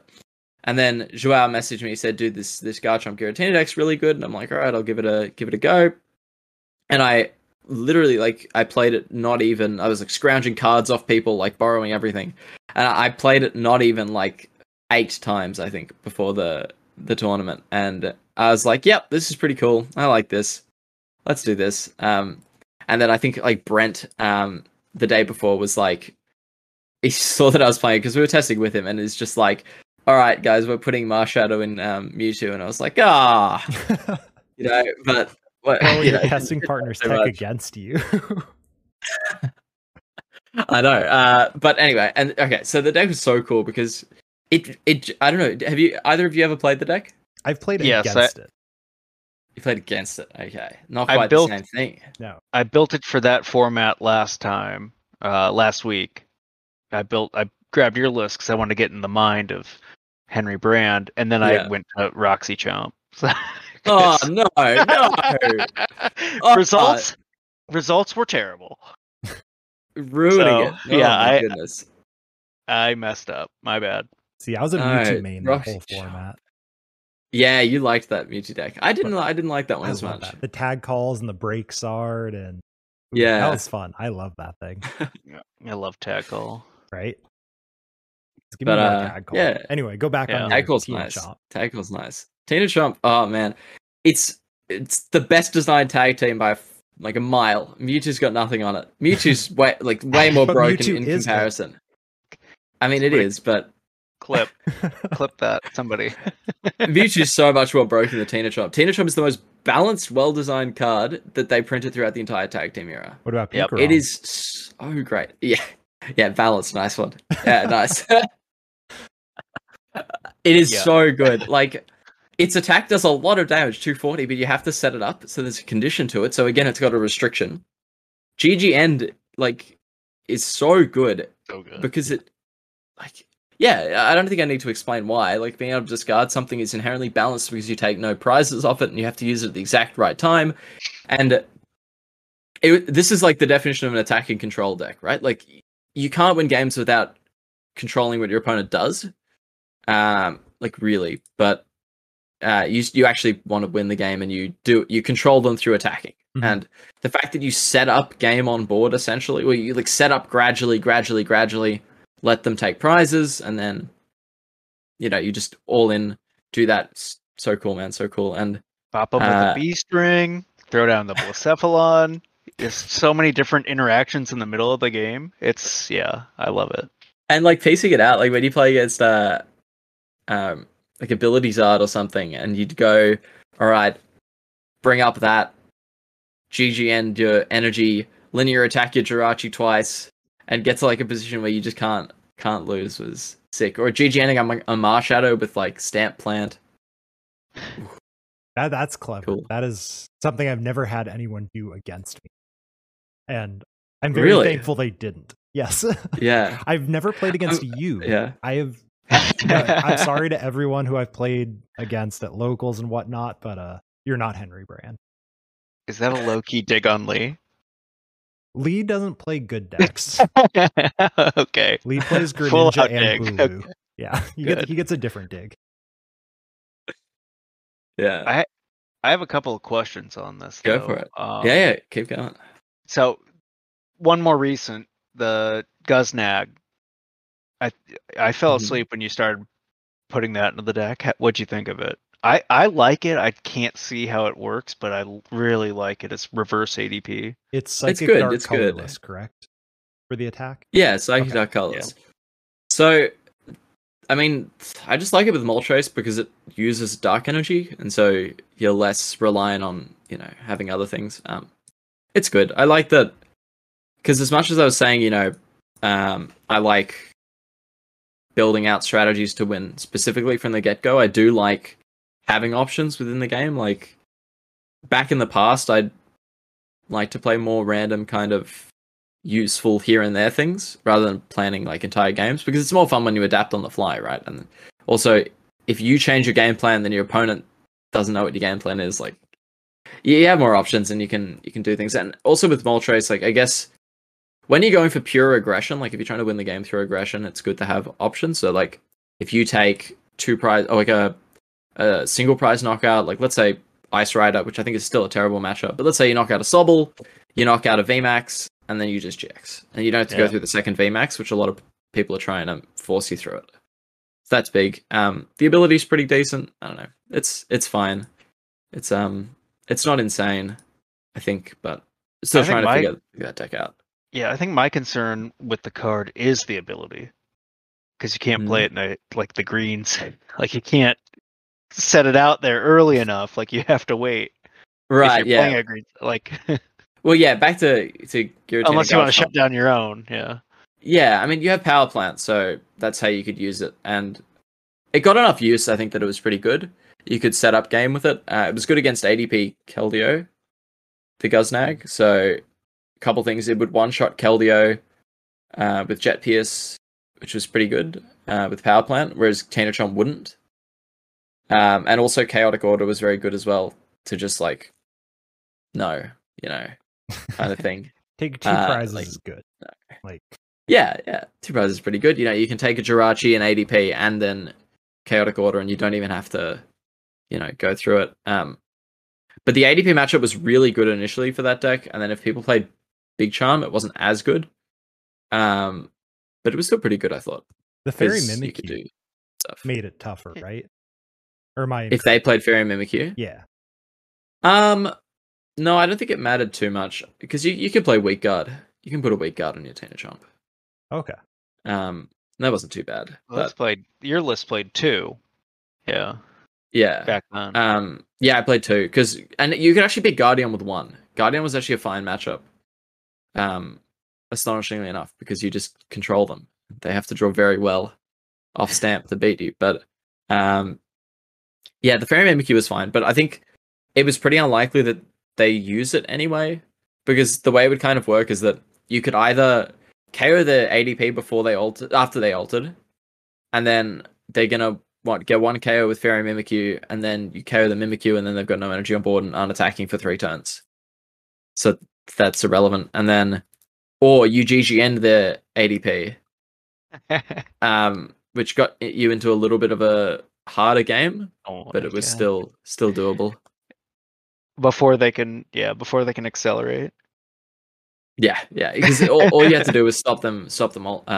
Ultimate Ray, that's the word.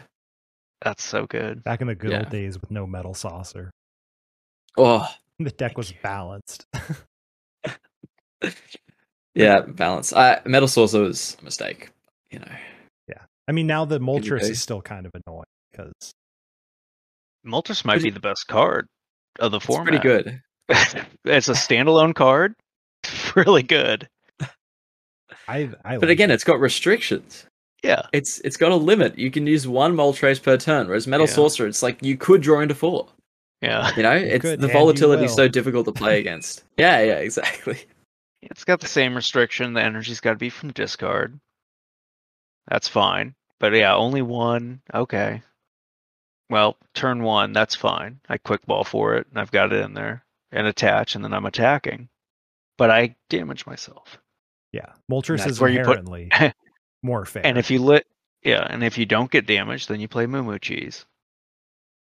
No, but I almost got it. No one's agreeing. I almost just passed by without a thought. What? No, we're not doing that. That heals from 2 Pokemon, by the way. I have a question as well on the custom catcher. At the time, was the Gusted format. What did you think about that versus Boss? Like where we're at right now. So much better. Yeah. So much better. Yeah, I didn't have any problem with custom catcher. It was fine. I think it was good. I think limited gust is very good. Great catcher was like fine a little bit. Great catcher made the Mewtwo mirror just so volatile though. It was awful. Like the Mewtwo mirror before it was like pretty like cerebral and kind of fancy, like, you know, your tag purge and then all this nonsense. And if you play Kabalion, you just like so good in the mirror. The Kabalion is so good in the mirror. You love Kabalion. It's good. The card got printed in Team Up. I have so many of these stories. The card got printed in Team Up, and I have some friends who are like, you know, we play, like, I knew them before Pokemon and I got them into it. And, you know, one of them's been the Worlds and stuff, but I always like dump my random ideas on them. And I was like, Kabalion's good card. And they're like, when? And I was like, I don't know, but it'll be good at some point. Like, it cannot not be good. The GX attack is inherently good. And it was really good for Worlds. And it spawned, like, a bunch of amusing things. There was so many Reddit threads or, like, people on Twitter or everywhere, like, saying this. And then there was one Reddit thread in particular, which I tried to find the other day on stream. And this, like, people were just like, you know, why is he playing Kabalion? There's no metal energy for the ability. And then people were like, for the GX attack... Oh no, it's like, it's for the GX stack, and then he's like, but you have no metal energy. I think this is just an oversight. Like, how could someone at this level of a tournament make this oversight? Like, this is crazy. I can't believe, like, literally, these people are so, like, deluded that they're like, they must have missed this. This is unfortunate. Like, you know, and it's like, you know, geez. I mean, if I made the oversight and was playing a dead card in the deck, you know, that's even more of an achievement. But... yeah, Reddit's a cesspool though. Yeah, but even just in general, it was amusing. But the card was good. The card was very good, and but in terms of custom catcher, which we're back on, it's really diverted there. Sorry about that. No, that was a good one. I had to get to Kabalion at some point. Like, all right, we'll get there. We got there. We're good. I had to get there though. So custom catcher is really good. Boss is atrocious, and I really, really hate it. And this is something that I touched on at the moment. I think, as I said, you know, like I like having options in the game, and I think it makes it more interesting. And something as well, which you'll find in older formats, is that you can't make your deck as compressed as things are now. At the moment, you play like maximum copies of everything, kind of, because you just want to draw into it as soon as possible. But you're only going to need like 2 VMAX a game or something, or 3 maybe at most, if you're trying to like manipulate prizes. And you can play absolute max copies of everything and max copies of boss, because the games end so quickly and they're such game deciding things. So I never had a huge issue with like Guzma or like Lysander back in the day, because most of the time you weren't even one-shotting the GX Pokemon. And even if you did, it's a third of your game. And so the best example I have is boss back in the day of like 2015 or 2016, I think, when you had Shaman, Parallel City, even like Lele and stuff. And so you could go, all right, I'm going to Lysander early and knock out the Shaman. Right, so you... This is even with VS Seeker, by the way. So Lysander was super prevalent. And it was like a little bit annoying, but you could go Lysander the Shaman. But it's at the cost of setting up your board. Mm-hmm. Because, you know, anything. But you think, there was like a constant think like, okay, if I don't KO the Shaman now, it might get Parallel Citied. But if I boss KO Lysander, KO the Shaman now, then my N for the rest of the game is 2 prizes weaker, 2 cards weaker. My opponent's going to continually N me. So I can take the prizes now and they don't lose it. But if I take them now, I might struggle to set up in the future because I'm going to get end, like it's bad. I might struggle to find another one later on. You know, if I hit something, it might retreat and hide and I won't be able to Lysander it. And so there's actual like thought process coming into it. And with Guzma, you know, again, you're not really one-shotting everything most of the time. So it was like fine outside of like a GX attack. I guess it was a little bit oppressive with Zapdos to like chase down basics, but that's like not a huge issue.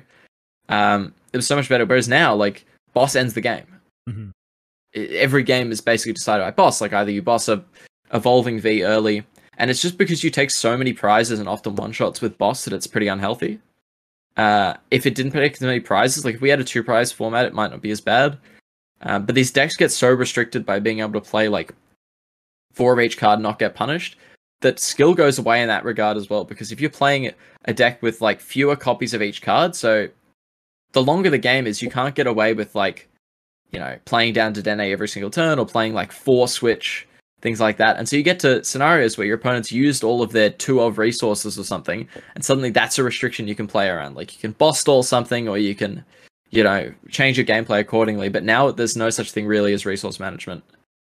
No, not the Oranguru part of it, but yeah. It's literally out of the format. Yeah. Yeah, because like you said, there's 4 of everything. And that's how you just build decks now. You just go control, double-click, 4 boss, 4 Marnie, 4 research, 4 switch, 4 quick ball. It is funny that that's I'm playing the Tord build. I have 4 of everything. Yeah. Okay. And now say no more. The correct way to do it now, because the game is so fast. Yeah. That, yeah, exactly. It doesn't really matter. And yeah, and it just it also makes the games very similar to each other. Because of that, like, you have less options in your deck, and the more of each card you have, like, literally, the less possible variations in a game there can be, like, the order you draw your cards and things like that. There's statistically less variations, and so it inherently gets, yeah, more straightforward. Especially when you can draw so many cards, like, yeah, Crobat, Dedenne, and let's say you research all in the same turn. That's half your deck right there, like. You're going to see whatever it is you want to see because you have, like you said, so many of them. And then your turn one is going to be the same because you saw whatever it is you wanted, right? Like, yeah, no, that's a good point. And the fact that, like, as I was talking about, like, you know, I was saying, you know, I want to have a strategy for each matchup built before the thing. Like, you know, I want a specific way to win each thing. The fact that that is doable is not really a good thing, I don't think. Like, the fact that I could plan out, like, the whole game from the get-go with decks is not great, because inherently it means there's something kind of wrong. The fact that you can do that, and it also means that the fact that you can execute such precise strategies and powerful ones every single time means that matchups are so polarized, because either you win or you don't based on the cards in the deck. There's no kind of play around it or anything. And also, this is another thing. I'll stop. I need to get my sticky note up again. No. Another thing as well is that pretty much all of the skill is in micro decisions rather than macro decisions at the moment. So when I say that, I'm talking like sequencing rather than gameplay, and like what you attack, when you attack it, etc. What attack you use. Those are pretty minute now, whereas most of it's sequencing. And the problem with that is it doesn't mean that the game isn't skill based. Like, it obviously still is because there's skill in sequencing, but it becomes a lot less noticeable because it's something you're doing that all it really does is affect your luck. So it alters your probability. So you can still miss despite maximizing your odds, and it's unrewarding. Whereas your opponent can sequence awfully and still draw what they need, and so they don't get punished. And so a lot of the time they will, and this is why you still see top players doing well consistently, right? Because there is still plenty of skill in the game, especially in sequencing and things like that. But it's not very satisfying because you can't see when your opponent's misplaying, you can't see when you make a good strategic play and they like play into it, or you can't quantify where you're playing well, I guess is the way to put it. Mellow sort of made a career off of that right now. Like, his streams are so good of calling out his opponent, why would he do that? And then they still have it to beat him. Nothing feels better than watching an Eternatus just do everything wrong. But they said to have two energy, so like, who cares? They could still click Dreadend over and over again. The old boss turn two big charm boss on your Zapdos kind of thing. 210. Nothing, and that's, I was talking about this on stream earlier because I was building Tapu Koko VMAX. Shout out to my opponents having switch every single turn, but I hit a Victini. They went attach pass turn one. I electrify. They go VMAX boss. Sick. Bench another Coco, electrify to it. I can still win. Boss. And it's just like, I really hope this isn't what it's going to be like in Sword and Shield on, because it feels... There's no way they have boss. Really bad. Eldegoss. We need a stamp. Price two boss. Yeah, when you have four boss and you have Goss, so quick ball isn't out, and all the VMAX's Oko evolving Vs. Boy, does going second seem like it's going to be really bad. Yeah. And I'm worried. I hope I'm wrong. Especially with Umbreon as well. Ooh. Especially with Umbreon. Yeah. You know, bloodthirsty eyes. Let's go. Yeah. As if Eternatus needed a better way to take Okos. Well, I mean, we could roll that into another Grant rant as far as not having the Gengar and the other Inteleon. Or even... the kicking chicken, Blaziken. Oh, yeah. VMAX. We've got Are we ever going to see those? No, there's a second one. Oh, is there? What? Yeah. Is it good? I believe so. I don't know. I don't know cards. Like, I'm not someone... It looks... Huh? The only reason I know like what any on a cards do is people tell Blaziken VMAX. Yeah. Isn't there a thing like that? The chicken. Or Raboot. What's Raboot? Cinderace. Oh, Cinderace. Right. Cinderace. There's another one of that. Wrong firefighting starter. Whatever. A bird. Firebird.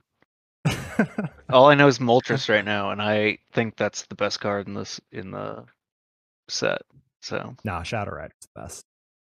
Well, that's a combo. That's two cards. I will admit, I think I put Moltres at like number 5 on my list of top 10 cards, and I was incorrect. You put Tornadus number 8 of your VMAX. Yeah, Tornadus. You put Celebi number 5. Okay, I was wrong, but like Tornadus is just single strike Urshifu. It's just not interesting. It's, good, but it retains its energy.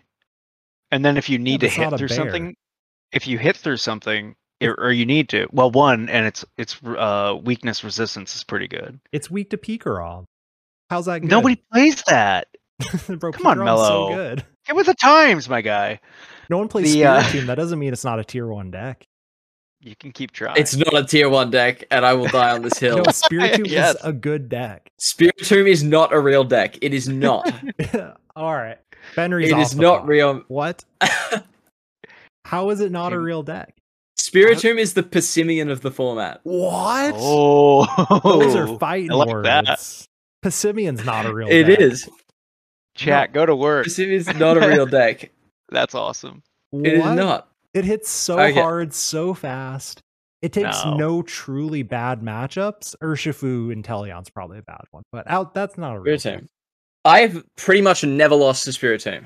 That's because they're bad. It's that simple. You're also very good. Yeah, but this is the thing. This is what if a deck isn't, if I'm not losing to a deck, right? The deck's probably pretty bad. Yeah. It's like it shouldn't be because I'm playing well that the deck's like if the deck is bad because I'm playing well, then I think it's not because I'm playing well. I think the deck's bad. No, it's because Tomb is so it's not hard to play. It's not like me being good at Tomb makes me big brain. I'm literally just good at Tomb. But like I think that's gotta be it. Like the amount of times I see people play terribly with Spiritomb, I think you're beating bad Spiritomb players. I mean, maybe, but you know, it also depends. I don't know. I just think. Is there someplace like a YouTube video I can find sequencing on Spiritomb? Shout out to youtube.com/ I don't have a vanity URL, so Mellow Magikarp. Yeah, on YouTube. No. I've got a no. Bro. It's actually a really good video. I go from 0 to 100 to Oko and Aggron in one turn. It's pretty gas. Ooh. Yeah, because I move all of my spite to one Spiritomb. They have a 2-card hand. Yeah. No way they got boss. They just drop the boss on it. And then we just pop off. It's so good. This goes back to Relish. When you take the Scrapper out of the deck, the original build had Swells and Scrappers, and like started messing with the energy and all the other... And Stamps. Mm. Stamp is so good in that deck, because you're going to get a 3-prize KO. Like, they're going to take out a 3-prizer. Like, so at least we get them to that level. Marnie doesn't do that for you. You give him 4. Close. I don't need 4. I don't need 4. Marnie's not disruption. I have energy. I'm ready to go. Yeah. Spiritomb's good. Tier 1 deck. Did you ever play it, Henry? Not very much of it. Nah, I didn't. It was very fun. Granted, I just like Mewtwo in general. Like, I enjoyed Malamar Mewtwo. I enjoyed Welder Mewtwo with the tag call engine. I liked the Pikarom Mewtwo, but not the like Aurora version. It's still some of my best finishes in the online world. So I'm just a Mewtwo fan, to be fair. Yeah, I mean the four Mewtwo deck builders of the apocalypse: Henry, Tord, Pedro, and Grant. I was waiting like he's gonna put himself on. Ketchup, mustard, and relish. There it is. Sure, if you say so. Did you know about the Espeon Deoxys for Pidgeotto? Was that like the game plan? Because like on stream, like to drop the 20 on the Pidgeottos, or what do you mean? Like against Pidgey control to use the GX. The Espeon so I didn't play against it. I know, but like on stream, like they were like, "Is this a thing? Like, does he know he can do this?" I think it was Robin, maybe. It was. I think both Robin and Bert played against Pidgey control. Like, were you aware of that? Like when you put that? Oh yeah. The deck? Oh right. When we put it in, right? No, because like we didn't know it was a deck. We didn't know Pidgey control was a deck. So the Espeon Deoxys was kind of good in general, but it was specifically good against Malamar. We're just like if we just kind of win like every time. Two of them. You know, if we go first, you just win every time. And then if you're going second, it's all right. If you went second, you kind of wanted to play a longer game and then GX later on. Because with Shadow Impact, you force them to put damage on themselves. And so you could, like, kind of Venom Shot around it if they didn't have Mew. Or you could, like, Custom Catcher and do things. But, yeah, like, of course, like, if we play against Pidgey Control, we're going to be like, yep, we're gonna GX this. That was the thing as well. We knew Spiritomb was like kind of a deck because Bert was like testing it a little bit, even though it didn't end up being good. And before that, we already beat Spiritomb because you could. I'm not gonna argue with that. No, I also tested it. Yeah. We realized that we beat it anyway because of Miraculous Duo. Kind of like beat it because you pivot around. But when we had Espeon Deoxys, we're just like, okay, Spiritomb is just like 100-0. But the Pidgey control deck ended up being good because of Espeon Deoxys, yeah. Spiritomb keeps coming up here as being a bad deck. Well, this was there was no Pokemon search except Cherish Ball, PCOM, and Treasure. So it was terrible. You could only play like 3 decks in that format, and that was GXs, Malamar. Yeah, that was it. GXs or Malamar. I mean, that's part of the thing. I've said this before on other things, but I've never gone into a tournament. Being as confident in the baseline strength of my deck as Worlds. Like, just because everyone else's decks were, like, more inconsistent, or people were playing random stuff, people didn't know it was good, but, like, it was just so strong. Like, it was ridiculous. You hit 200 turn 1, like, every game, pretty much. It's like so consistent, but and no threat of being O-code right off the rip. Yeah, you know? I mean, it's pretty fine. What was weird though was that I don't know if you guys noticed, but it actually didn't pick up that much traction for about a month after winning Worlds. Mm-hmm. I don't know, you know, like people just didn't really play the Mewtwo, and like people didn't think it was good, and they were like trying all these random things, and then eventually you saw like Danny and Azul won like regionals with it. But so I wonder if that has to do was the Malamar matchup. A lot of people couldn't figure out how Mewtwo beat Malamar, and everyone played Malamar in that format. Yeah. It was the like, yeah. God, I hated that. I played like 4 Malamars on day one. Just it was thank you for the wins, but play a real deck, please. But yeah, I think people can figure out how to Says the Spiritomb player. Yeah. Tomb is broken. Tomb is not gatekeeping. Mally was such a gatekeeper in that format with the stupid spell tag, distortion door, just shenanigans. Yeah. I wonder if it has to do a couple of things. One, to get the Mewtwo's, like, it was tough to get 4, and then all the GX's, right? That was a task. So, I mean, you could order it, whatever. It was an expensive deck, that is true. It was very expensive, and then on the other side, too, you being from Australia. Yeah, all of you suck in Australia. Who, no one is really giving you credit. Like, who is this guy? Did he, you know? Did you know you only need 30 rep to qualify for the Players' Cup? I think you all suck. You don't need. You only need 250 championship points, and those Australians have less than 200 players at their regionals. Yeah, and they're playing each other all the time. It's just a friends meet up every weekend. Bro, they just scoop the same players into top cut every time. Yeah. Like this is how many CP do you need? All right, I'll pick up. Oh, Kylan brought his rainbows. He did have a good run, though. I'll give him that. That was all a pretty impressive run.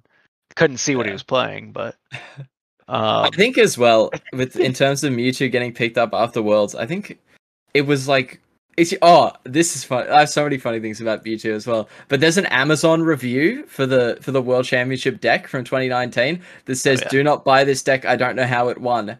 On an Amazon review. You got to reply to that.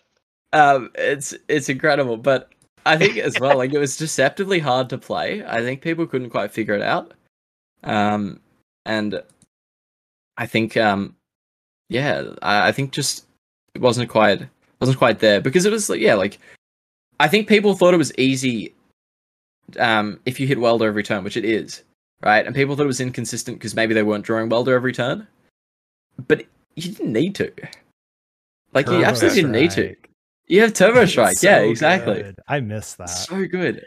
I think, actually, now that you bring it up, that's got to be another thing, right? Like, so locally, it was the Malamar matchup, right? Like, the amount of people who are like, oh, you're playing Mewtwo, I win. And it's like, no. But the Tord's tempos are, whatever it was, the fireball. Abilities are. Like, I assume abilities are, if people played the deck in aggro, the Zard was always quote unquote better because you're just like, I'm gonna welder and bop stuff in the face versus Mewtwo, where you actually had things besides welder and bop and face. So that might have been another issue too of like, well, this is just worse, I think, right? Yeah, I guess so. And I think sometimes the sequencing got a bit weird with Mewtwo as well, but also you just could like do more interesting things, I guess. And I think also like the abilities side matchup was bad on paper with the initial list. I don't think it was actually that bad because you're so fast that them doing their ideal game plan in exactly 3 turns, I think it was, is pretty unlikely. Like them, because Mewtwo was a pretty big gatekeeper of that format for sure. Like it was so broken, especially when the GX Zard came out. But yeah, like they have to draw really well, right? To Victini on turn 3 or 4 or whatever it was. Yeah. But then for the special event after Worlds, I put in Wobbuffet, which turned off Victini, and then you just won. Like it was very easy. So that kind of like fixed the thing. Wob was so good. And Coco. Yeah. Yeah, and it turned off Coco, which is fair. Pikarom versus Mewtwo. Like Mewtwo was favored in that matchup. As someone who played a lot of Pikarom, a good Mewtwo player was scary. Bad ones. I think Yeah. The only looking back, the mistake I made was not playing a third Switch after Worlds when Pikarom got more popular, because the matchup was still favored, but if you played 3 Switch, you could never lose. Like, you just could not lose if you played 3 Switch, and I didn't, and so I ended up losing some Pikarom matchups, but I was a bit stubborn, I guess. Plant Tandem Shock is a very... I mean, I always thought the Power Plant did absolutely nothing. Nada. But you just have to... Who are you playing against that doesn't have a Marshadow on? Yeah. Again, good Mewtwo players are scary. It's the other Mewtwo players that were perfectly fine. Yeah. I never actually got to go to a standard regional in that tournament. And I only played day 1 of Worlds. I didn't play day 2, so I literally just played against Malamar all day. Oh, those lists! Oh, they were bad to look at. It was kind of like satisfying to be on the, like, us walking around and looking at, like, all these Mewtwo lists, and we're like, yeah, no one's figured it out. No one's got this at all. And then it turns out that towards this, like, Tord and Robin, their list was, like, closer, but it was still a bit, like, happy focused. Mm-hmm. But yeah, we were walking around and, like, people have Rainbow Energy and Altaria in their deck. Like, what are they doing? Well, that was the Japanese list, was the Fairy Mewtwo, right? I tested. Like, well, no, there was a lot of Altaria. The Altaria came out. I remember seeing that, like, and then a lot of people thought that was the way to play it. That's what I thought. Mm. I tried a lot of decks. I spent that whole summer just like, I'm just gonna test the whole time. I put a lot of time into Fairy Mewtwo. Boy, that deck was not... I thought it. I was like, this deck has to be good. Let's just keep trying it. So many hours wasted. No. But yeah, people playing Altaria in the deck, man. What are they doing? It was a 2 energy attack. It hit what, 50? Can't be hit by GXs. It's fine. 50 damage. Whoa. Oh, crazy. That's crazy. It's like tag. All right. Yeah. Bad. Give me some time to set up. I appreciate it. It was amusing as well, because the green side matchup was, like, absolutely free. It was so good, but what we figured out was that you go second. You want to go second, and then you just tag, like, if they have a Volk in the active, you tag purge. Also, you can clear vision as well. So you either turn 1 tag purge or you just clear vision.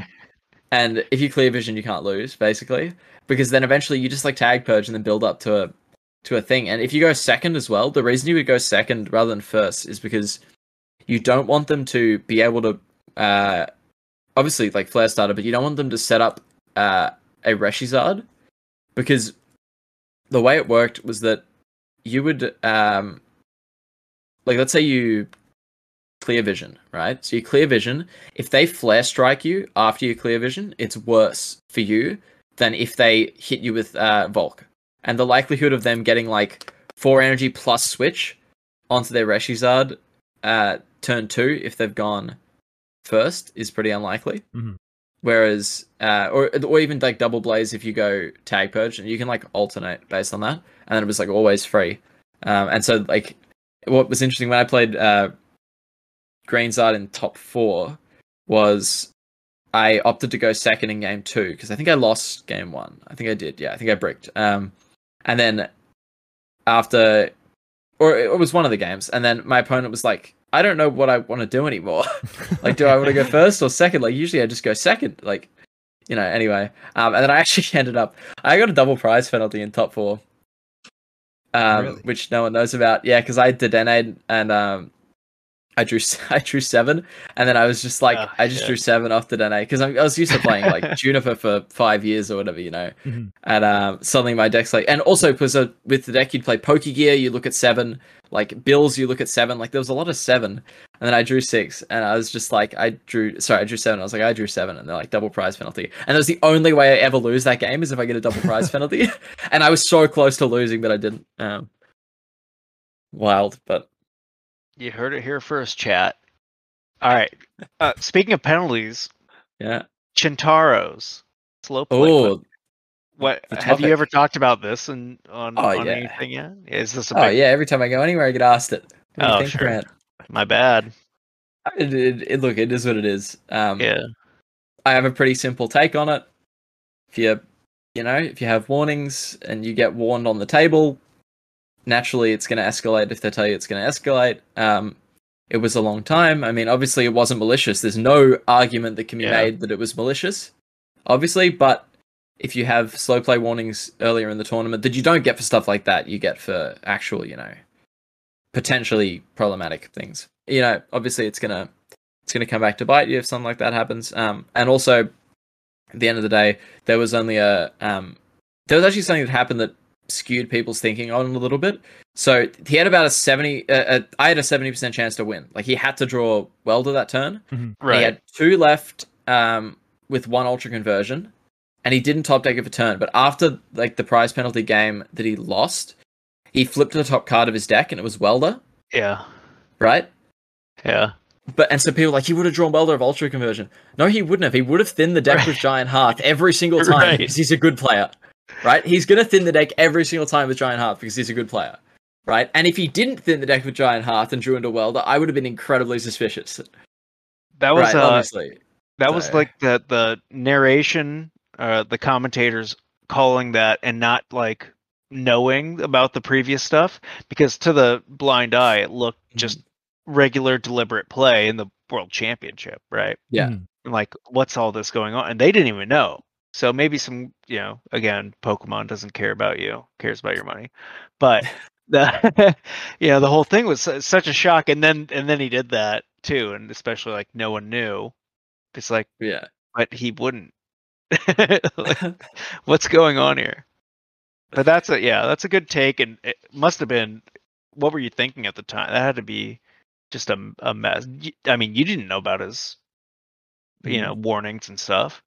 No, I mean, yeah, they were like warning him a lot, and then they said, you know, it might get escalated, and also he was being like, and you this isn't a slight or anything because you're in a very tense situation in like the Worlds, and you know he was being fairly rude to the judges, like a bit short with them, which again you can't knock someone for that. Like obviously it's a very high pressure situation, but in terms of it wasn't like he was being terribly communicative with them, and so obviously like you know something's gonna happen if you take too long. But I was just kind of thinking, like, in my mind, like, I had enough of an advantage that I was kind of calm anyway, because he had to draw Welder in order to win. And, like, the odds are in my favor there. But, I mean, like, you know, it is what it is. It just happens, I guess. If you feel kind of bad. Like, obviously you feel bad. And I was more, like, I didn't think this at the time, but just more, like, the asterisk that it puts to a lot of people. Yeah. Is a little bit lame. Like I had to deal with that a lot. Like it's something that doesn't actually matter because no one with a brain watches that match and goes, "Damn, that was stolen." And so like people's opinions don't actually matter. Like anyone who holds those opinions, right? Obviously, like that Amazon review though. The Amazon reviews. But yeah, you should have seen. Like I copped so much on Twitter and stuff. Like people saying I should like you know not like refuse the judge's decision, which obviously you can't do that. Yeah, that's just can't do. You literally can't do that. Like you can't deny a prize penalty anymore. Like I'm the judge now. You know. Also, like whilst I'm very very for, you know, state of the game and having like a fair match and everything. Like I would never rule shark someone. Like if they do something obviously, very obviously accident, like a slip of the mind or something, like let's say something that happened to me once, like I ace rolled my Zoroark and then like announced the attack just before I attached the energy. Like I forgot or something. If someone did that to me, I'm not going to say your turn's over. You know what I mean? Like it reattach your energy. Like you didn't make a mistake. You just had like, anyway, yeah, but I'm not going to refuse a double prize penalty on stage for a 25 grand match. Like, yeah. That's like, you know, too much even for me. Like I'll let people get away with a lot of stuff, but you know, I'm not gonna. But not that I could anyway. But yeah, yeah. I mean, no one should ever be against that take of like, you definitely should have just scooped. It's like, and it's it's an interesting call. Slow play, right? You didn't call a judge there and say, "Can my opponent play faster?" No. Yeah, there was more than one judge watching, right? Yeah. Yeah, and they made the decision, which might call into the legitimacy. Yeah, when it's a judge decision, it's a little bit different. I think no one should ever be obligated, nor that they should like deny a judge decision, because I think otherwise, not only because Pedro says like, "Where's the line?" Like that's, you know, if you get to the point where you think that you should be rejecting judge decisions, then anyone who doesn't suddenly gets like crucified for it. You know what I mean? Like you can't have that moral ambiguity kind of on it. Like an example, if someone does something like, you know, they draw an extra card by accident off trade or something, I'm going to let them fix it. I'm not going to call a judge. Like little things like that, that obviously are not a problem, especially if they're picked up by the opponent. Mm-hmm. Like themselves, then obviously I'm not going to impact them for it, right? But if a judge call's made, then I think that's the best line to just be like, nah, it's all good. And as I say, like, you know, on this thing, like round one of Worlds, I did this fight. It's crazy, but I always picked it up myself, so obviously it's not malicious. I was playing against Mehdi, Haffy, and I Dedenne into 7 rather than 6, and I said I drew 7, and he's like, take the card and shuffle it back. And I mean, that saved like my entire tournament. Like if he was a dickhead, then I, you know, could have very well, you know, been screwed the whole tournament.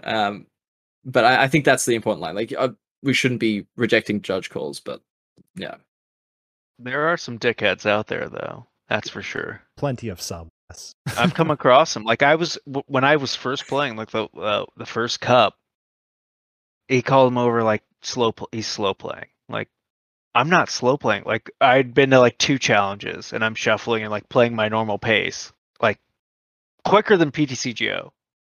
And like, he's slow playing, like, cause he's slamming cards down quick and like, chill, dude. Like, and the judge gonna like, what are you complaining about?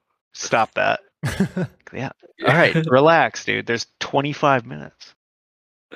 Yeah. Shout out to all the good judges who will very quickly turn down rule sharkers of like, no, it's fine. Can we just play the game in good spirit? And if there is an issue, call that out. There was this one one time at OCIC, because it was so it was OCIC 2019. It was where I started like doing well, because I hadn't played like properly before then, like, you know, consistently at tournaments, and I started doing well, and I guess, you know, I was a no-name Australian to a lot of people, but I played against one person's like a American player would come over, and I drew an extra card off. I'm not gonna like name names because I'm not about that, but just the story. Do it. Fill it. I fill it. No. Come on. You're good. You're on the American podcast. We spilled the tea here. Boston Tea Party. But anyway, so I draw. I trade. I tried a second time without evolving the Zoroark from my hand, right? Now, in this situation, obviously, if someone wants to call a judge, that's totally fine. You know, you have no way. But what had happened was that I had drawn the 2 cards, and then immediately it stopped. Like, I think he picked up on it. I'd drawn the 2 cards, and I held them separately from my hand. So you could very clearly tell what were the trade cards, what wasn't. And also, it turned out that I'd Ace-a-Rollered earlier as well. So we knew I had a Zoroark in my hand. Anyway, and so it was just a little bit of a slip of the brain kind of thing, like I did the wrong order. It is like pushing it a little bit, like someone doesn't have to allow it. Like, that's totally fine. If you want to call a judge, that's no worries. Mm-hmm. Judge comes over and says, you know, what's going on? And they said, can you prove the Zoroark was in your hand, I think? Not that it would have affected it. And I also had showed my opponent the Zoroark, like we'd forgot about the Acerola, but I had the cards completely separate. And the judge asked my opponent, you know, can you confirm the Zoroark is in his hand? Right. And he says no. Ooh. And my opponent, it was just lying to a judge. And I was pretty like green on like judge rules at the time, and like I've been playing for a long time, but not to this competitive level. And I was like, well, look, according to, and again, this is, we didn't know about the Acerola yet. Like, the judge figured it out. But I said, look, according to the game state, I don't think game knowledge-wise he knows. But I have shown the card, right? And the cards are separate. Like, you know, I've told him it's clear, but game state-wise, I don't think we can prove it. But if I had a press that say for lying to the judges, then that's a pretty big deal. But I didn't know at the time, right? Anyway, and so I got a double prize penalty. And the knowledge wouldn't have affected anything at all. It was just for them and the game state. And so I got a double prize penalty. I lost that game, which was fine. Like, I would have won, but it's fine. And then we got to game 3, and suddenly I'm in a very good position because it was Zora Rock Mirror, and I'm like, I was doing fine. I went first. It was all good. And then I started looking at the stream time because I could see the stream timer, and my opponent was taking a long time for their actions. And also in game 1, which is early on, I took a long time for a Mallow decision. And my opponent was like, oh, I can play a bit faster. It's like, no worries. Anyway, and then I look at the clock and I start like counting the seconds, and they took 30 seconds for an action. And I was like, this is getting a bit long. And I was like, oh, you know I was a bit slow earlier, but, you know, could you play a bit faster? And like, yep, no worries. Keep playing slow again. And I was like, geez. And the judge had been watching, and the judge comes over after I told him again. The judge goes, due to slow play warnings from earlier in the tournament, we're going to be giving you a double prize penalty. And then I just go, Guzma, Dangerous Road game. That feels good. But it was like, yeah, it was karma, but just like, it's just no need to be so, I guess, strict on things, and just spirit of the game goes a long way for sure.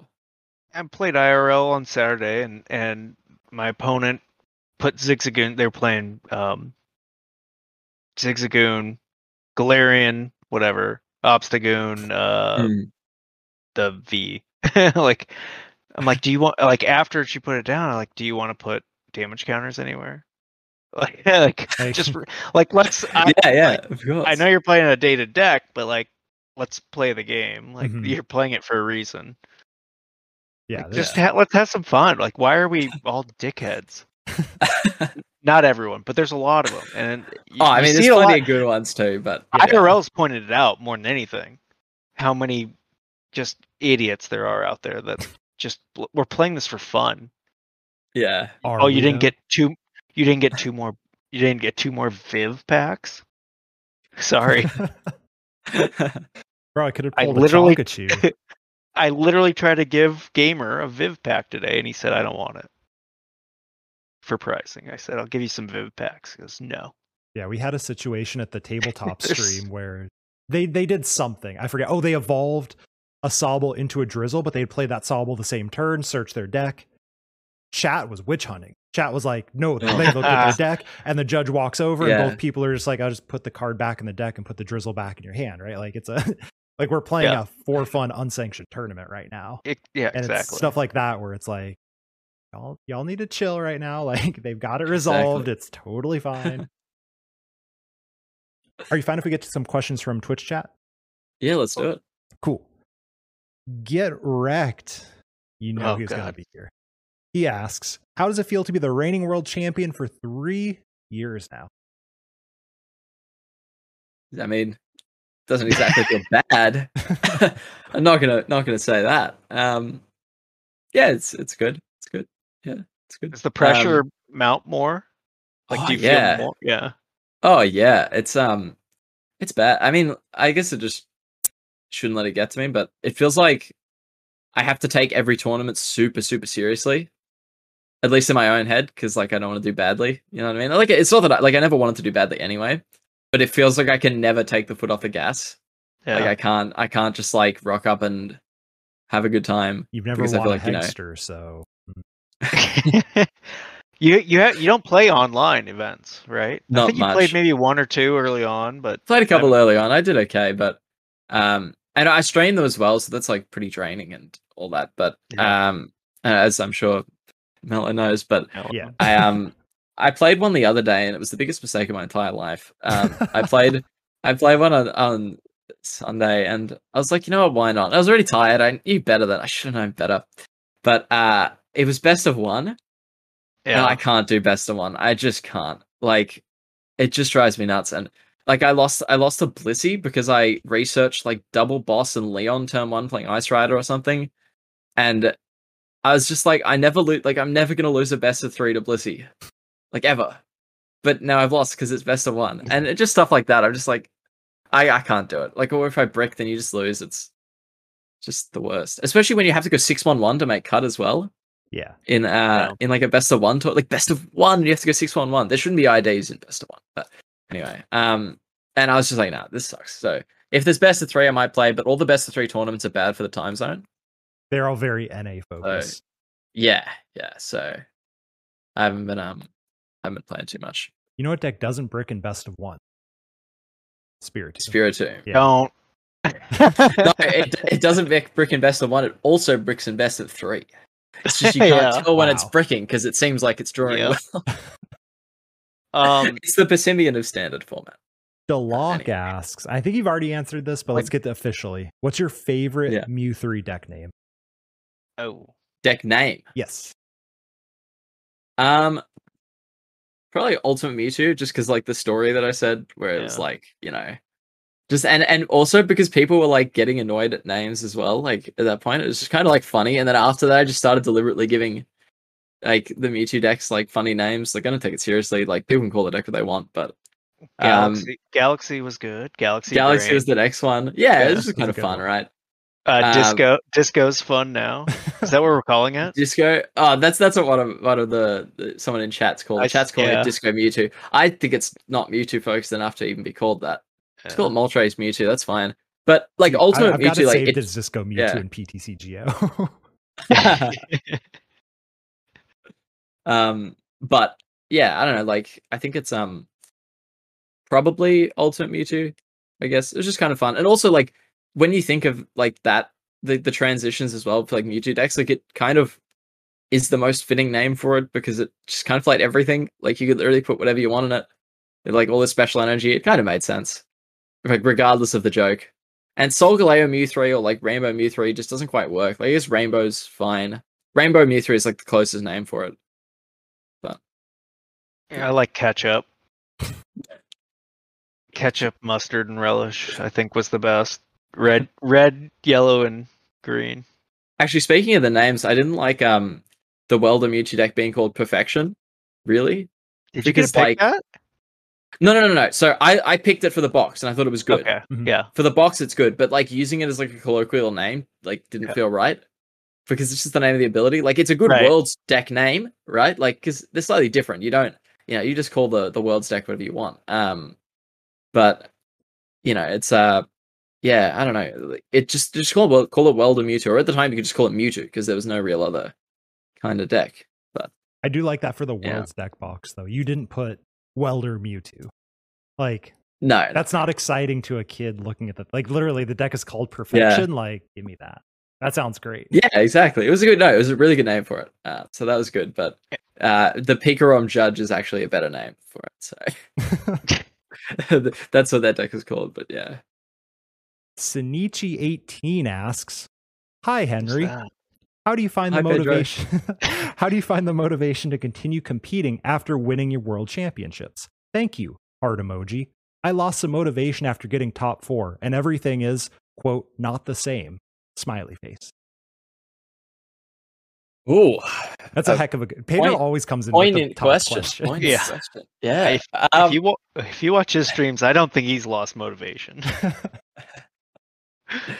I think there's a bunch of ways you can find motivation. Well, you can look at it. So the way I do it, so motivation maybe isn't my strong suit anyway, but in terms of the game, like, so I was ready to stop, like quit before, like after Worlds. So afterwards I was going to stop. And actually like the morning of, I sent like a Snapchat to some of my friends saying like, you know, there's like, it's a very niche show, but if anyone's seen Hunter x Hunter in chat, there's like it's like this anime where the main character uses like basically all of his life force to beat one character, and then it's basically like just done afterwards, like for the rest of the series, like it's just done, right? Anyway, and so I made like a reference to that. I was like, I'm gonna do that for Worlds. Like the morning of, I sent that because I was just ready to like quit afterwards, basically, and maybe not indefinitely, but sorry, take a break, you know, which I'd always done in the past. I could play a little bit here, a little bit there, And yeah, and so I was just like, but then after winning, I got more motivated again, I guess, because I couldn't stop. And so the way I think of it is two things. Okay, one Worlds, but Jason's won it 3 times. So really, let's win it 2 more times or else it's not quite the same. Let's go. And then there's a bunch of ways. I mean, you can find joy in competing and just doing well anyway. But I think it's just like there's always something else to win. For me as well, you know, like if I win an IC, I've won every type of tournament. So that's another goal, you know what I mean? Like to win every type of tournament, like that's cool. Win Worlds again. But also there's the whole thing of like, and I guess maybe it's not as much for Pedro, and maybe I don't, like it's not as much for me anymore either. But at least when you because I kind of came out of nowhere, right? Like in Australia, like I was known and like I'd always done well at tournaments. like I was always top cut at regionals and stuff, but like you're kind of unknown. If you win worlds out of that when people don't really know about you beforehand, you could, you know, from like a self point of view, you think it's a bit of like a fluke or whatever, you know, people might not entirely respect you. And so continuing to want to do well and actually, you know, make sure you have the, you know, you've done enough to deserve the respect or whatever. Or I mean, it's a very egocentric driving force, but it's still something you can latch onto in terms of thing. And, you know, I guess Pedro doesn't need any more accomplishments than he already has, but there's no reason not to get more, you know what I mean? That's well, good Pedro's got quite the accomplishments, but he is, shout out to his stream, if someone's in there, they're electric. So much fun to watch. And early in the morning, same thing, like, those were some of the things that got me into the game, watching you early, and then Pedro, and then Azul, and then Mellow after that. It's just, you guys have really set the pace, and it makes it exciting. That's the thing. Mm. Yeah. So, yeah, I mean, it's good. There's no reason not to keep wanting to compete, you know what I mean? And, you know, once you've won something, you can still win something again and, you know, win it twice or no barrier. I don't think of it like that, at least. So, yeah. I just hope that Players' Cup isn't counted in the cornucopia of tournaments, because it is. That's not something I will be. No, it's not. No, Pedro just said in chat, no, I'm going for the Players' Cup one. That could be, yeah, but he added a Keck W, so it doesn't count. Well, so you have the Grand Slam, right? Each intern, right? And then Worlds. Yeah, and then that's Players. Yeah, let's count that. Players' Cup, and then I think we had to throw the first Pog in. It's what, 1,400? Well, no, we're not throwing that in. No, not as a world champion. Yeah, not as world champion. It's on my Limitless page. But, yeah, it count if it counts on Limitless, and if you want to take it up with Robin, Pedro, Tord's not on Limitless, but he's co-creator. The only problem I had with that tournament was that, and it's a bit of a bias, but just because of the time zones, it can't naturally hold the prestige that it should have, like an international tournament, because literally like an entire time zone is like discriminating. Like, granted, a lot of Japanese players still did well anyway, but I think they're built a little bit differently. I don't know about them, but I don't play terribly great if I stay up all night. I mean, the time zone issue is just, I had to start at 5 a.m. to play in that stupid thing. And I don't know. Yeah. I don't know what in my brain was like, bro, you have to do it. But like, yeah. It's, I can only imagine how much worse it is for other parts of the world. I started to heatproof bronze ore with Senescorch, and I cut the double out of the list. So it's all right, Eldegoss, let's see what we can do. 50 and recycle. Nah, I gave you the broken Pikarom list. I don't know why you didn't play it. I didn't. I want to try something new. I was new to the game. Newish. Gamer asks, we're going to go out of order because this came in. Have you actually won a pre-release? That's a good. I feel like I have. I feel like I have. That's something else. I don't really play pre-releases though. Yeah, that's the thing. I did maybe when I was younger, but so you've not really won. I hate pre-releases. I find them so boring and unfun. I love pre-releases as long as no one pulls like a ridiculous deck out of it. I love constructed formats. I love theme deck. It's very fun.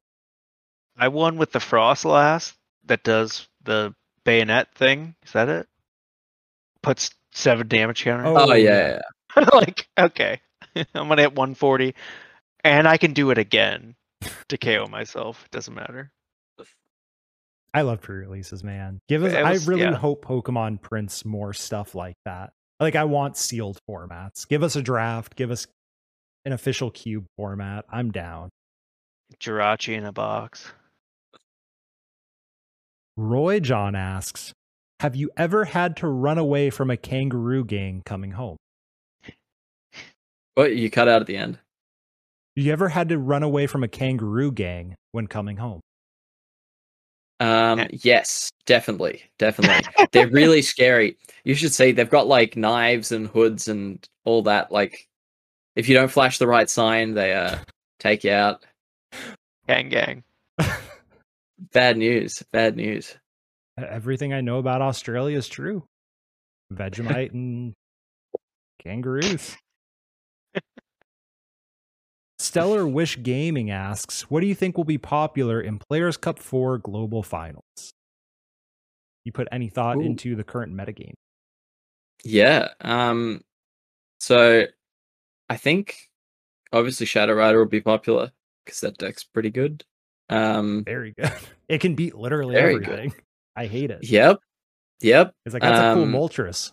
Powerhouse GX. Boss KO it. Like, yeah, so Moltres does actually beat it, but you have to build it so consistent. You can't just put some Moltres in. Like, you have to make it so consistent. Like, you think you need to play basically 4 Moltres and, like, a ton of energy so that you actually get it off turn 1 every time. Mm-hmm. And that was the other thing with Mewtwo as well. Like, with the Mewtwo Moltres, theoretically, if you play Kabalion, it's pretty good as well, because you can Kabalion to buy enough turn time to power up Moltres. Whereas previously, you, like, don't. Or you can, like, Horror House as well. Like, you can do a bunch of stuff, but you need to play it consistently enough that you either get an extra energy in the discard for Moltres after turn 1, so you can KO the Gengar Mimikyu when they Horror House, but then you potentially run the risk of getting, like, super high rolled and getting, like, double bossed, which is really bad, but it's, like, fine. But you or you go, like, 1 on each Moltres. But even then, like, if they KO 1, you can KO then, and then, like, you still lose if they KO the Moltres if you have 1 on each. So anyway, Kabalion might be better than Horror House, because so you're throwing free prizer down there. That's so vulnerable. Well, I mean, you'd use it through Mewtwo often, but 3 prizes don't matter in the Shadow Rider matchup if you only have 1 3 prizer. It makes no difference. 2 Moltres will win you the game before. But who are you playing? If you only ever put down 1 tag team, they're going to take 7 prizes anyway, so it doesn't make a difference. But like, Iron Rule's better against Shadow Rider, because typically you won't be able to, like, boss, because they might be able to attack anyway. But Horror House is better against every other deck, I think, and also because Poltergeist is a decent attack to have, especially against ADP. But Iron Rule's okay as well, so it depends. It depends, but it just depends what you're targeting. I think Shadow Rider is going to be really good because it beats, like, most Moltres variants unless it's super consistent. And if they are, then it's difficult for them to beat, like, everything else. I think it was 50-50 with Ice Rider. I think there's ways for Ice Rider to make it better, make the matchup better, but I'm not sure. Ice Rider will get play because Ice Rider is a super good deck. It just feels really good to play. It's got some wonky matchups, but it is, like, a very coherent deck. You said, and it feels good to play. Yeah. Is it not just attach boss, smack stuff? But it's got limitations. This is what I'm talking about. If you turn to attach boss KO, you lose your energy, and next turn you have to play Melanie, and so you're restricted in what you can do. That's fair. Right? And in this format, it's a bit of a hindrance, but it makes for interesting gameplay on both sides, right? Because there's something you can actually play around. And so which version do you prefer? Inteleon? Okay. Inteleon. Good. Inteleon. So Inteleon's very good. So Ice Rider Inteleon is the way to go. Chinchino's very bad. Not very bad. It's, like, an exaggeration, but there's just, like, no reason to not play the games aren't going to go more than 4 turns usually, or 5. And so you don't actually get value out of Chinchino until you get past turn 3, more than you would with Inteleon. And being able to search out the specific cards early, like an early boss turn 2 is good. Yeah, you're going to have to apologize to Pedro and Tord. I think they like Chinchino more. I mean, I don't know. I haven't tested the Chinchino, but I just really like the Inteleon version. I also like specifically searching for stuff. Yeah. Is very good. The benefit of the Chinchino version is that you probably get a better you don't really play capture energy, which is the problem as well. So the Chinchino build gets not as good. And you just want to kind of search out things specifically. But the benefit is that you get to play the Mewtwo, I guess, which Nets maybe, and Mewtwo. I don't know if you actually would, though. Yeah, anyway, I don't know. You can fix some damage with Zigzagoon. You can do things like that. But also attacking with the Inteleon itself is really, really good. If you, like, set up a stage where you can, like, attack with the Inteleon, and then you can go you can like, yeah, force them onto like awkward prize counts or things like that is really good. You can just manipulate your play much cleaner. But you end up getting like really weak to Stamp and Marnie. Not really, but more weak. So something else the Cinchino version has that you're neglecting is it cannot be countered by Jolteon and Memory Capsule. Not Mellow. Come on, guy. You never know. Well, that's a good point. That's a good point. The beans are out. He spilled the beans. Grammar Time asks, you didn't eat vegetables till you were 15. Did you have scurvy? No, I didn't have scurvy. Maybe I'm exaggerating slightly, but it was just to illustrate how fussy I was as a child. Maybe it was more until like 12. I don't know. I'm alive. That's what matters. Carrots aren't that bad, though. Asian Ninja Evan asks, who is the better sheep, Mareep or Wooloo? Ooh. I mean, Wooloo's the new kid on the block. So let me just quickly get up a side-by-side comparison and decide. Well, Wooloo's definitely cuter. There's no argument on that. But is that the only thing that matters? But no, I don't think that is the only thing that matters. Mareep's been around for a long time. Mareep's been in the game, and I think it'd be disrespectful to give the title purely over to Wooloo. I think I'm going to fence it and say they're both very good sheep. Oh, come on.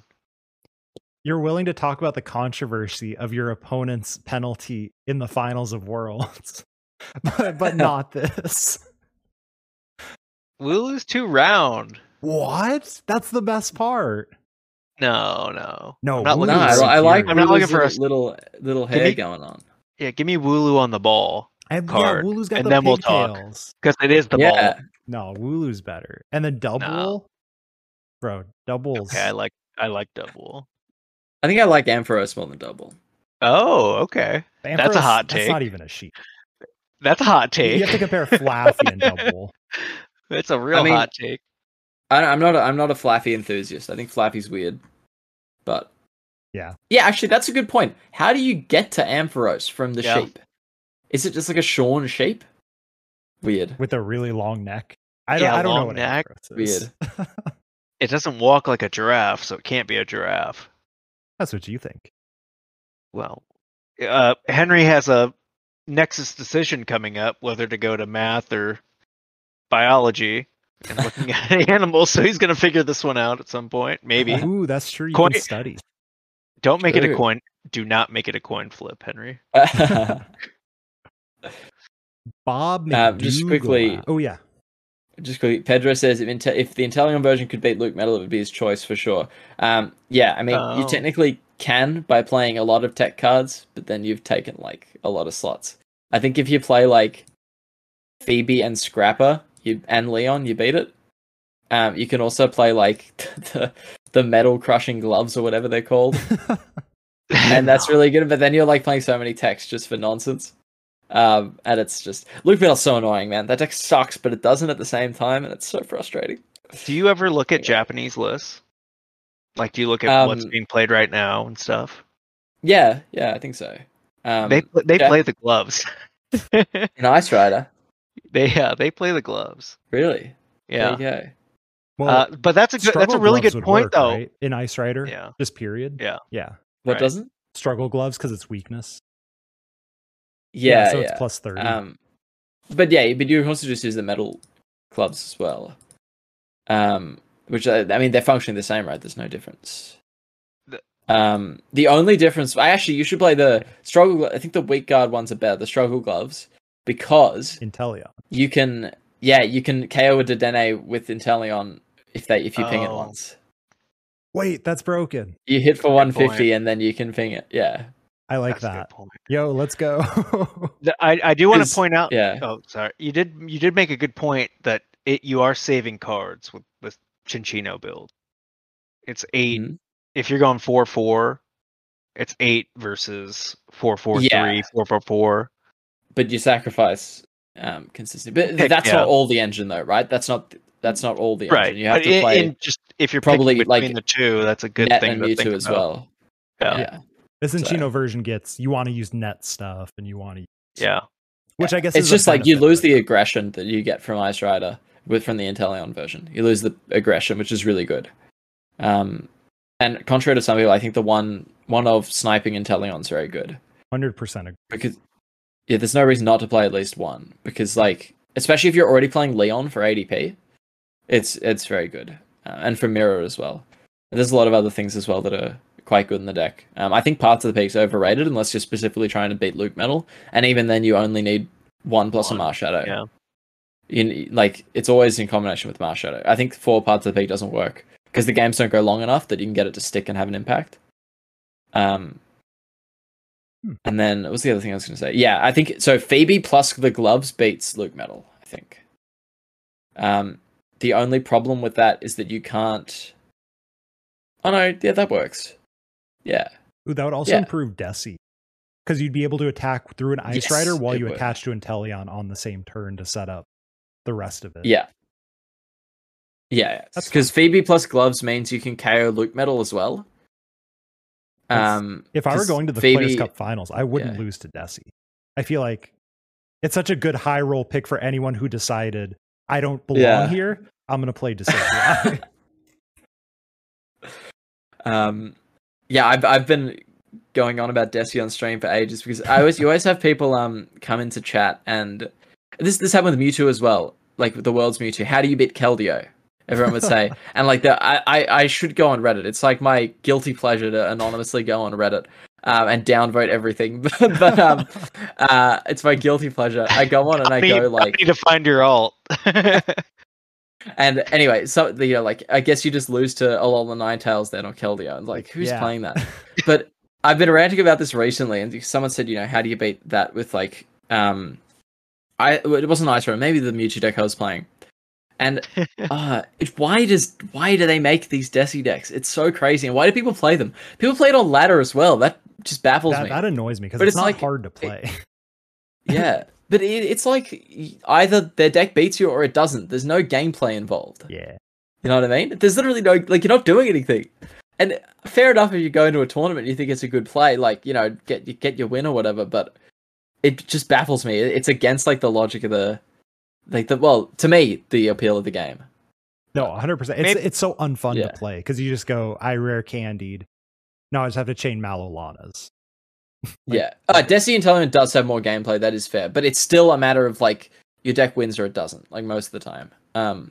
Maybe there's so many people on there that the first time they play it, I need to play on the ladder, and because Henry Brand, world champion, hasn't been playing that much, his ELO is down with people who are just trying to figure out Desi. Fair enough. Yeah, I mean, yeah, people played like ADPZ on ladder to quote unquote practice. So.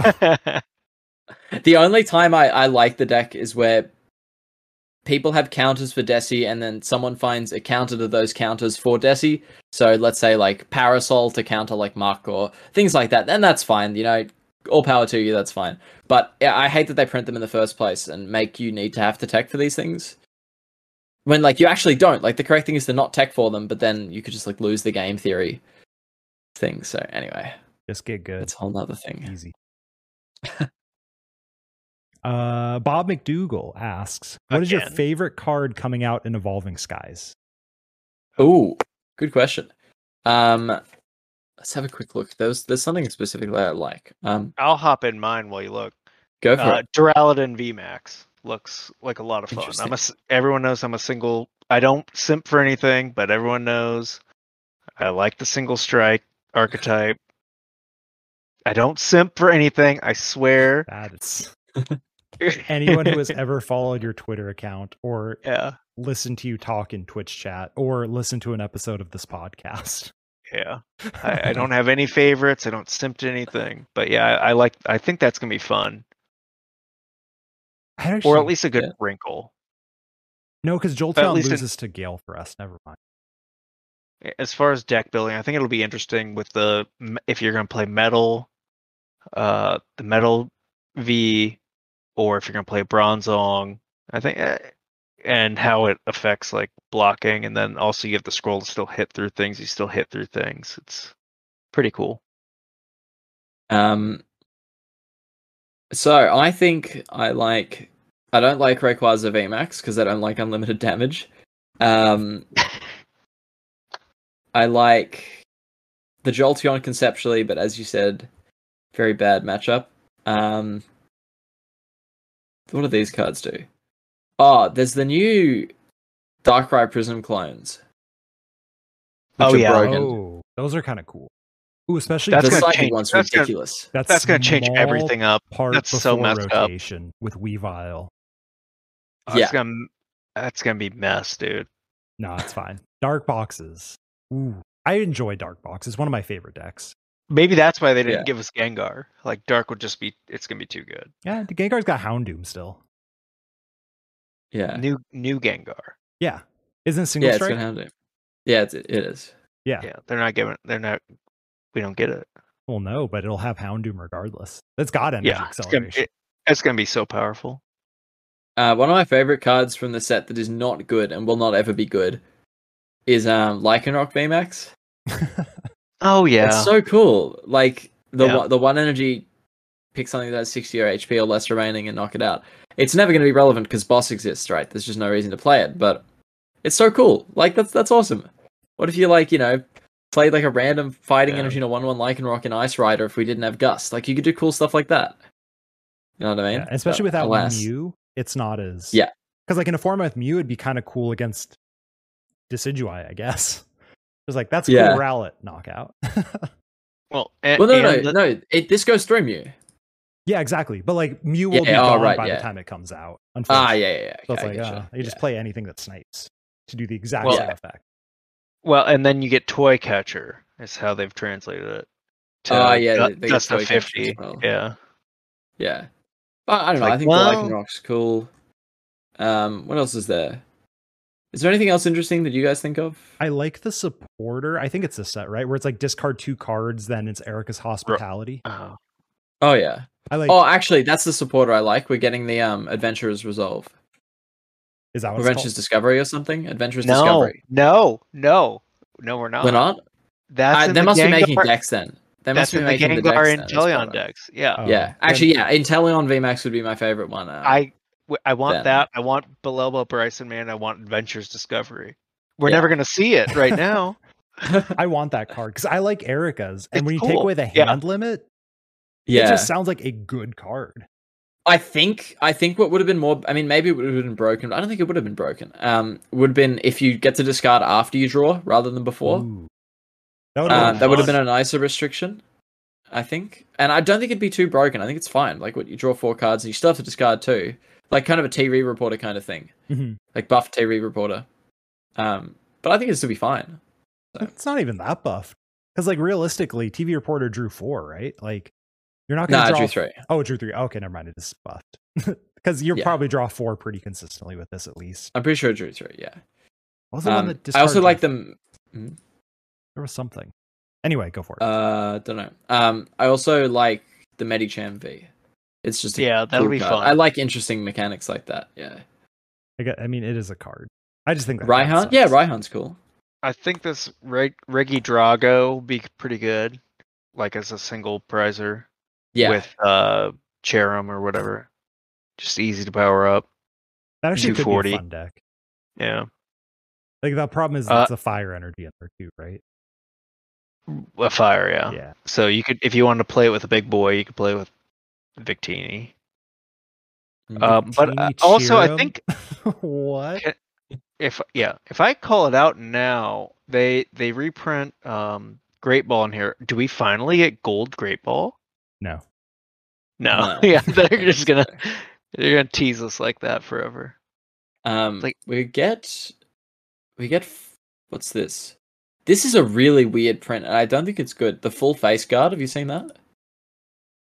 I have. But I don't remember what it is. Oh, the mat. Yeah, it's the space. It's this helmet. Pokemon takes 20 less damage, but it only is if the Pokemon has no abilities. Oh, that's fun. Yeah, I don't really get the point of it, but I mean, taking 20 less damage is the point. You know, that's like if you take 2 attacks, it's only 10 damage better than Big Charm. Oh wait, Big Charm exists. Yeah, never mind. It's very bizarre. Good, no, I mean it's weird. It's probably not good, at least. No, Well, okay. Well, trying to think of something. Like, if you had Path in play, and it still doesn't make it better. Yeah. Wait, taking 20 less is different than having 30 HP. Yeah, because no, it's like, worse. It usually right. It's worse because shred attacks can go through it. And if anyone plays Scrapper, then like it's not like they're gonna Scrap or knock you out. Versus like that's the only thing. Yeah, it's not good. I don't know. Well, I mean, it might be good, but who knows? I will. Yeah, let Sander figure it out. There we go. Ooh, Henry. The one last card I like is Rescue Trolley. Oh, I like. Oh yeah, that's I'm glad. That's a good one. Yeah, that's really good. Good call. Here is a good chance for you to plug your wares. Kapowl asks, "Does Henry do private lessons?" Yes, I do. I do coaching. I'm trying to do more of it recently now that I'm getting back into the game, and also I've got less uni going on at the moment, so I'm going to start doing more of that and Twitch streams. So if you would like to get in touch regarding some coaching, feel free to message me on Twitter or I guess anywhere that you can find me, but Twitter's the easiest. Where else do we find you? So, I also have I think my email's listed as well on Twitch. And if you're really feeling like it, there's Discord as well. Cool. And for anyone listening, Henry's Twitter will be linked in the description of the podcast, whether on YouTube or your favorite podcast app. So contact him through there. I will say Kapal's been good. He's kind of filled that early morning stream spot for the Americans if you guys are up early. So shout out. Congrats on the shout out. Yeah, I know he's but yeah, it's like the 4 a.m. ish here in the US. So it sounds like Mello wants to wind this thing up, though. Oh, we have a couple more questions. Let's let it ride, baby. Big D asks, "What do you think of Mally VMAX?" Yeah. I like it. I was one of the believers of the card initially. So I think it's good. I'm a bit torn. I just think that it's a little bit underwhelming because the hand disruption doesn't do enough. And the problem is, if you go straight in with Malamar VMAX, you're never getting them. Like if you let them go through three Malamar VMAX, sorry, two, you're not getting them to low enough that you can stamp them. Moltres. And so the effect of the attack isn't that relevant. Yeah, so you can technically do that. But it's a little bit wonky because, like, what if they boss KO your only Malamar V that you haven't evolved yet? You know what I mean? Heroes Metal. Just hope they don't. Just hope they don't. Cheryl's good too, but the problem is, like, Cheryl decks without a way to search it or, like, a Chinchino engine are a little bit difficult because you have exactly one turn when you can Cheryl. Like, you have to Cheryl at that time. There's no leeway. It's not like backspot decks in the past. Like, you have to Cheryl at the time, and I don't think the effect of Max Jammer is enough to buy you that time as well, that you get enough impact. I mean, I could be wrong. Like, it's something that I think you probably can't see the value of just by thinking about it. Like, you might need to play a bunch of games and be like, oh well, there's a lot of times where, like, Ice Rider has exactly one consistency card in the hand, but I feel like in general that's pretty low. And also you can play around it as well by deliberately holding consistency cards and things like that. Playing, like, altering your play, it feels like something that is much stronger against, again, maybe a weaker player than it might be against someone who really knows what they're doing. See, I think the options of the deck are why it's not necessarily just the Mally VMAX, but it's you have just everything else that you can do. You can Dark Moon, you have your Mewtwo, you have Black Lance, you have Greedy Crush, you have your Moltres. Like, that's why I'm such a fan of it. Like, hey, I've got my Mally and I'm going to disrupt your hand, but also, if you don't respond fast enough, I'm going to Dark Moon your threat, and then I just win. And I'm a fan of that. Yeah, it's cool. Pokemari asks, and this will be the last one, what single card would you ban from standard format if you could? Marnie. Single card. Marnie, easy. How do I pick one? Boss. Okay. I think boss. I think I'd pick boss because it doesn't do anything constructive at the moment. And the problem is as well, is you could probably build more interesting decks if you didn't have boss. Like, let's have a look at the... I know Pedro has been playing, like, Blaziken Urshifu at the moment. Yes. With a 2-2 line of each, which is super cool. But I really get, like, concerned of only playing 2 of a V, because so often you need to get 2 down at once, or else you get like, chain bossed or whatever. And then you need... But, like, as a result of boss, you need to play much thicker lines. And then it, as a result, constricts creativity. So not only does it affect, like, gameplay, it affects, like, things like that. And that's to say that, like, that's a bad deck because it's interesting. It's just the thing that jumps out to me that not having boss in format would fix.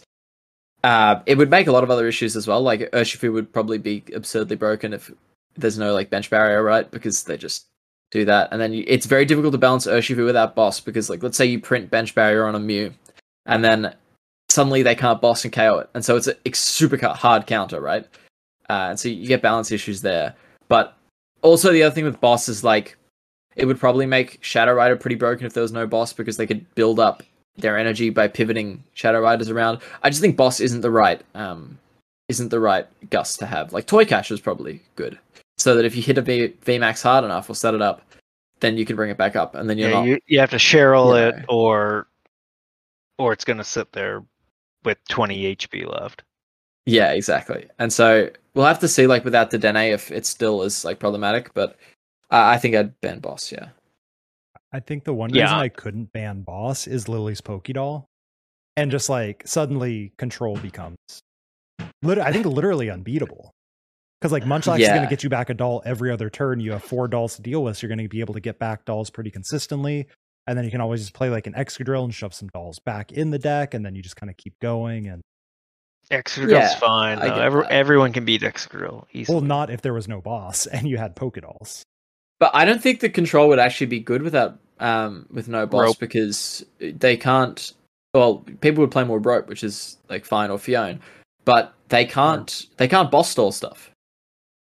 True, and that's, like, their win con. So even if you have seemingly infinite dolls, well, I guess not infinite. You would have 4 prizes probably of dolls, but also, like, 16. You have about 20 dolls. Well, if you play the Ping and Teleon, you can leave it on the bench and KO them, and then make them bring it back, and that's the turn bringing back dolls. True. Okay, yeah. Now I mean, strike. Maybe Excadrill would be a little bit broken. I don't know, but I think that's a problem that you could fix in other ways in decks, and you could find a way to beat it because control's not unbeatable. Like, especially the doll version, you could easily beat by playing alternate things, like, you know, I guess, like, rope or bench sniping stuff. Like, there's plenty of ways to do it. There's regular catcher. I know I've been playing a little control myself in Legacy. That would be the only problem with banning boss. Yeah. Actually, you'd have to get Flipcatcher gone as well. Yeah. Henry, what did you just do to the format? I don't know. But yeah, I think that's what I... What would you guys ban? Dedenne. Marnie, get it out of here. Marnie. Yeah. Dedenne? Yeah, well, we get rid of that. I'm thinking to the future. I'm Marnie's a close second. Well, not maybe not a second, but it's a problem as well. It just needs a replacement. I think post. The same with boss. Yeah. Same with boss. They just need a replacement. I don't think they need strict bans per se. Yeah, I just don't like. I just really don't like boss. At least not in its prevalency at the moment. A gentle rethinking. Yeah, and maybe they can ban it, and then go ahead and print a new card and never give it to us, which seems to be the MO. Yeah. Bring it back to the Grant rant. Henry, where can the people find you at if they want more BenryTCG in their life? The people can find me at twitch.tv/Benry_TCG, which I feel like is the 9th time we've plugged that this podcast. Yeah. You can find me on Twitter at Henry Brand. Yeah, you can just, like, absorb all of that. I stream 2 to 3 times a week at the moment, so get around that. May increase, may decrease, who knows? No pressure here. If you want coaching, or if you want to ask me a random question that, you know, something bizarre, then go for it. You can message me on Twitter. Yeah, that'll do it. Grant, where can the people find you? If they somehow haven't already gone to you. Yeah, I don't need your follows or anything, but it's real book, BooCK, one word, no underscore on the Twitter. Again, I'm not a simp for anyone, but if you can catch a Henry Brand stream, it's definitely worth it. It's really entertaining. Teaches you how to build a deck, and also really good about what you need to do in between turns. And again, not a simp, but a huge fan of Henry Brand, world champ. Thank you, babe. Reigning world champ. And then also, yeah, still. Actually, I will say I'm going to have lunch after this and then stream, actually. So let's go. If anyone wants to tune in about probably half an hour to an hour, then I'll be on. Yo, there we go. Stream tonight. Maybe might have to raid into that. Thanks for coming on, Henry. Yeah, thank you so much. Thanks for having me. Appreciate it. It's been fun. And of course, you can find me Twitch, Twitter, YouTube at Mellow_Magikarp. And this has been another episode of the Lake of Rage podcast. We'll catch you all next week.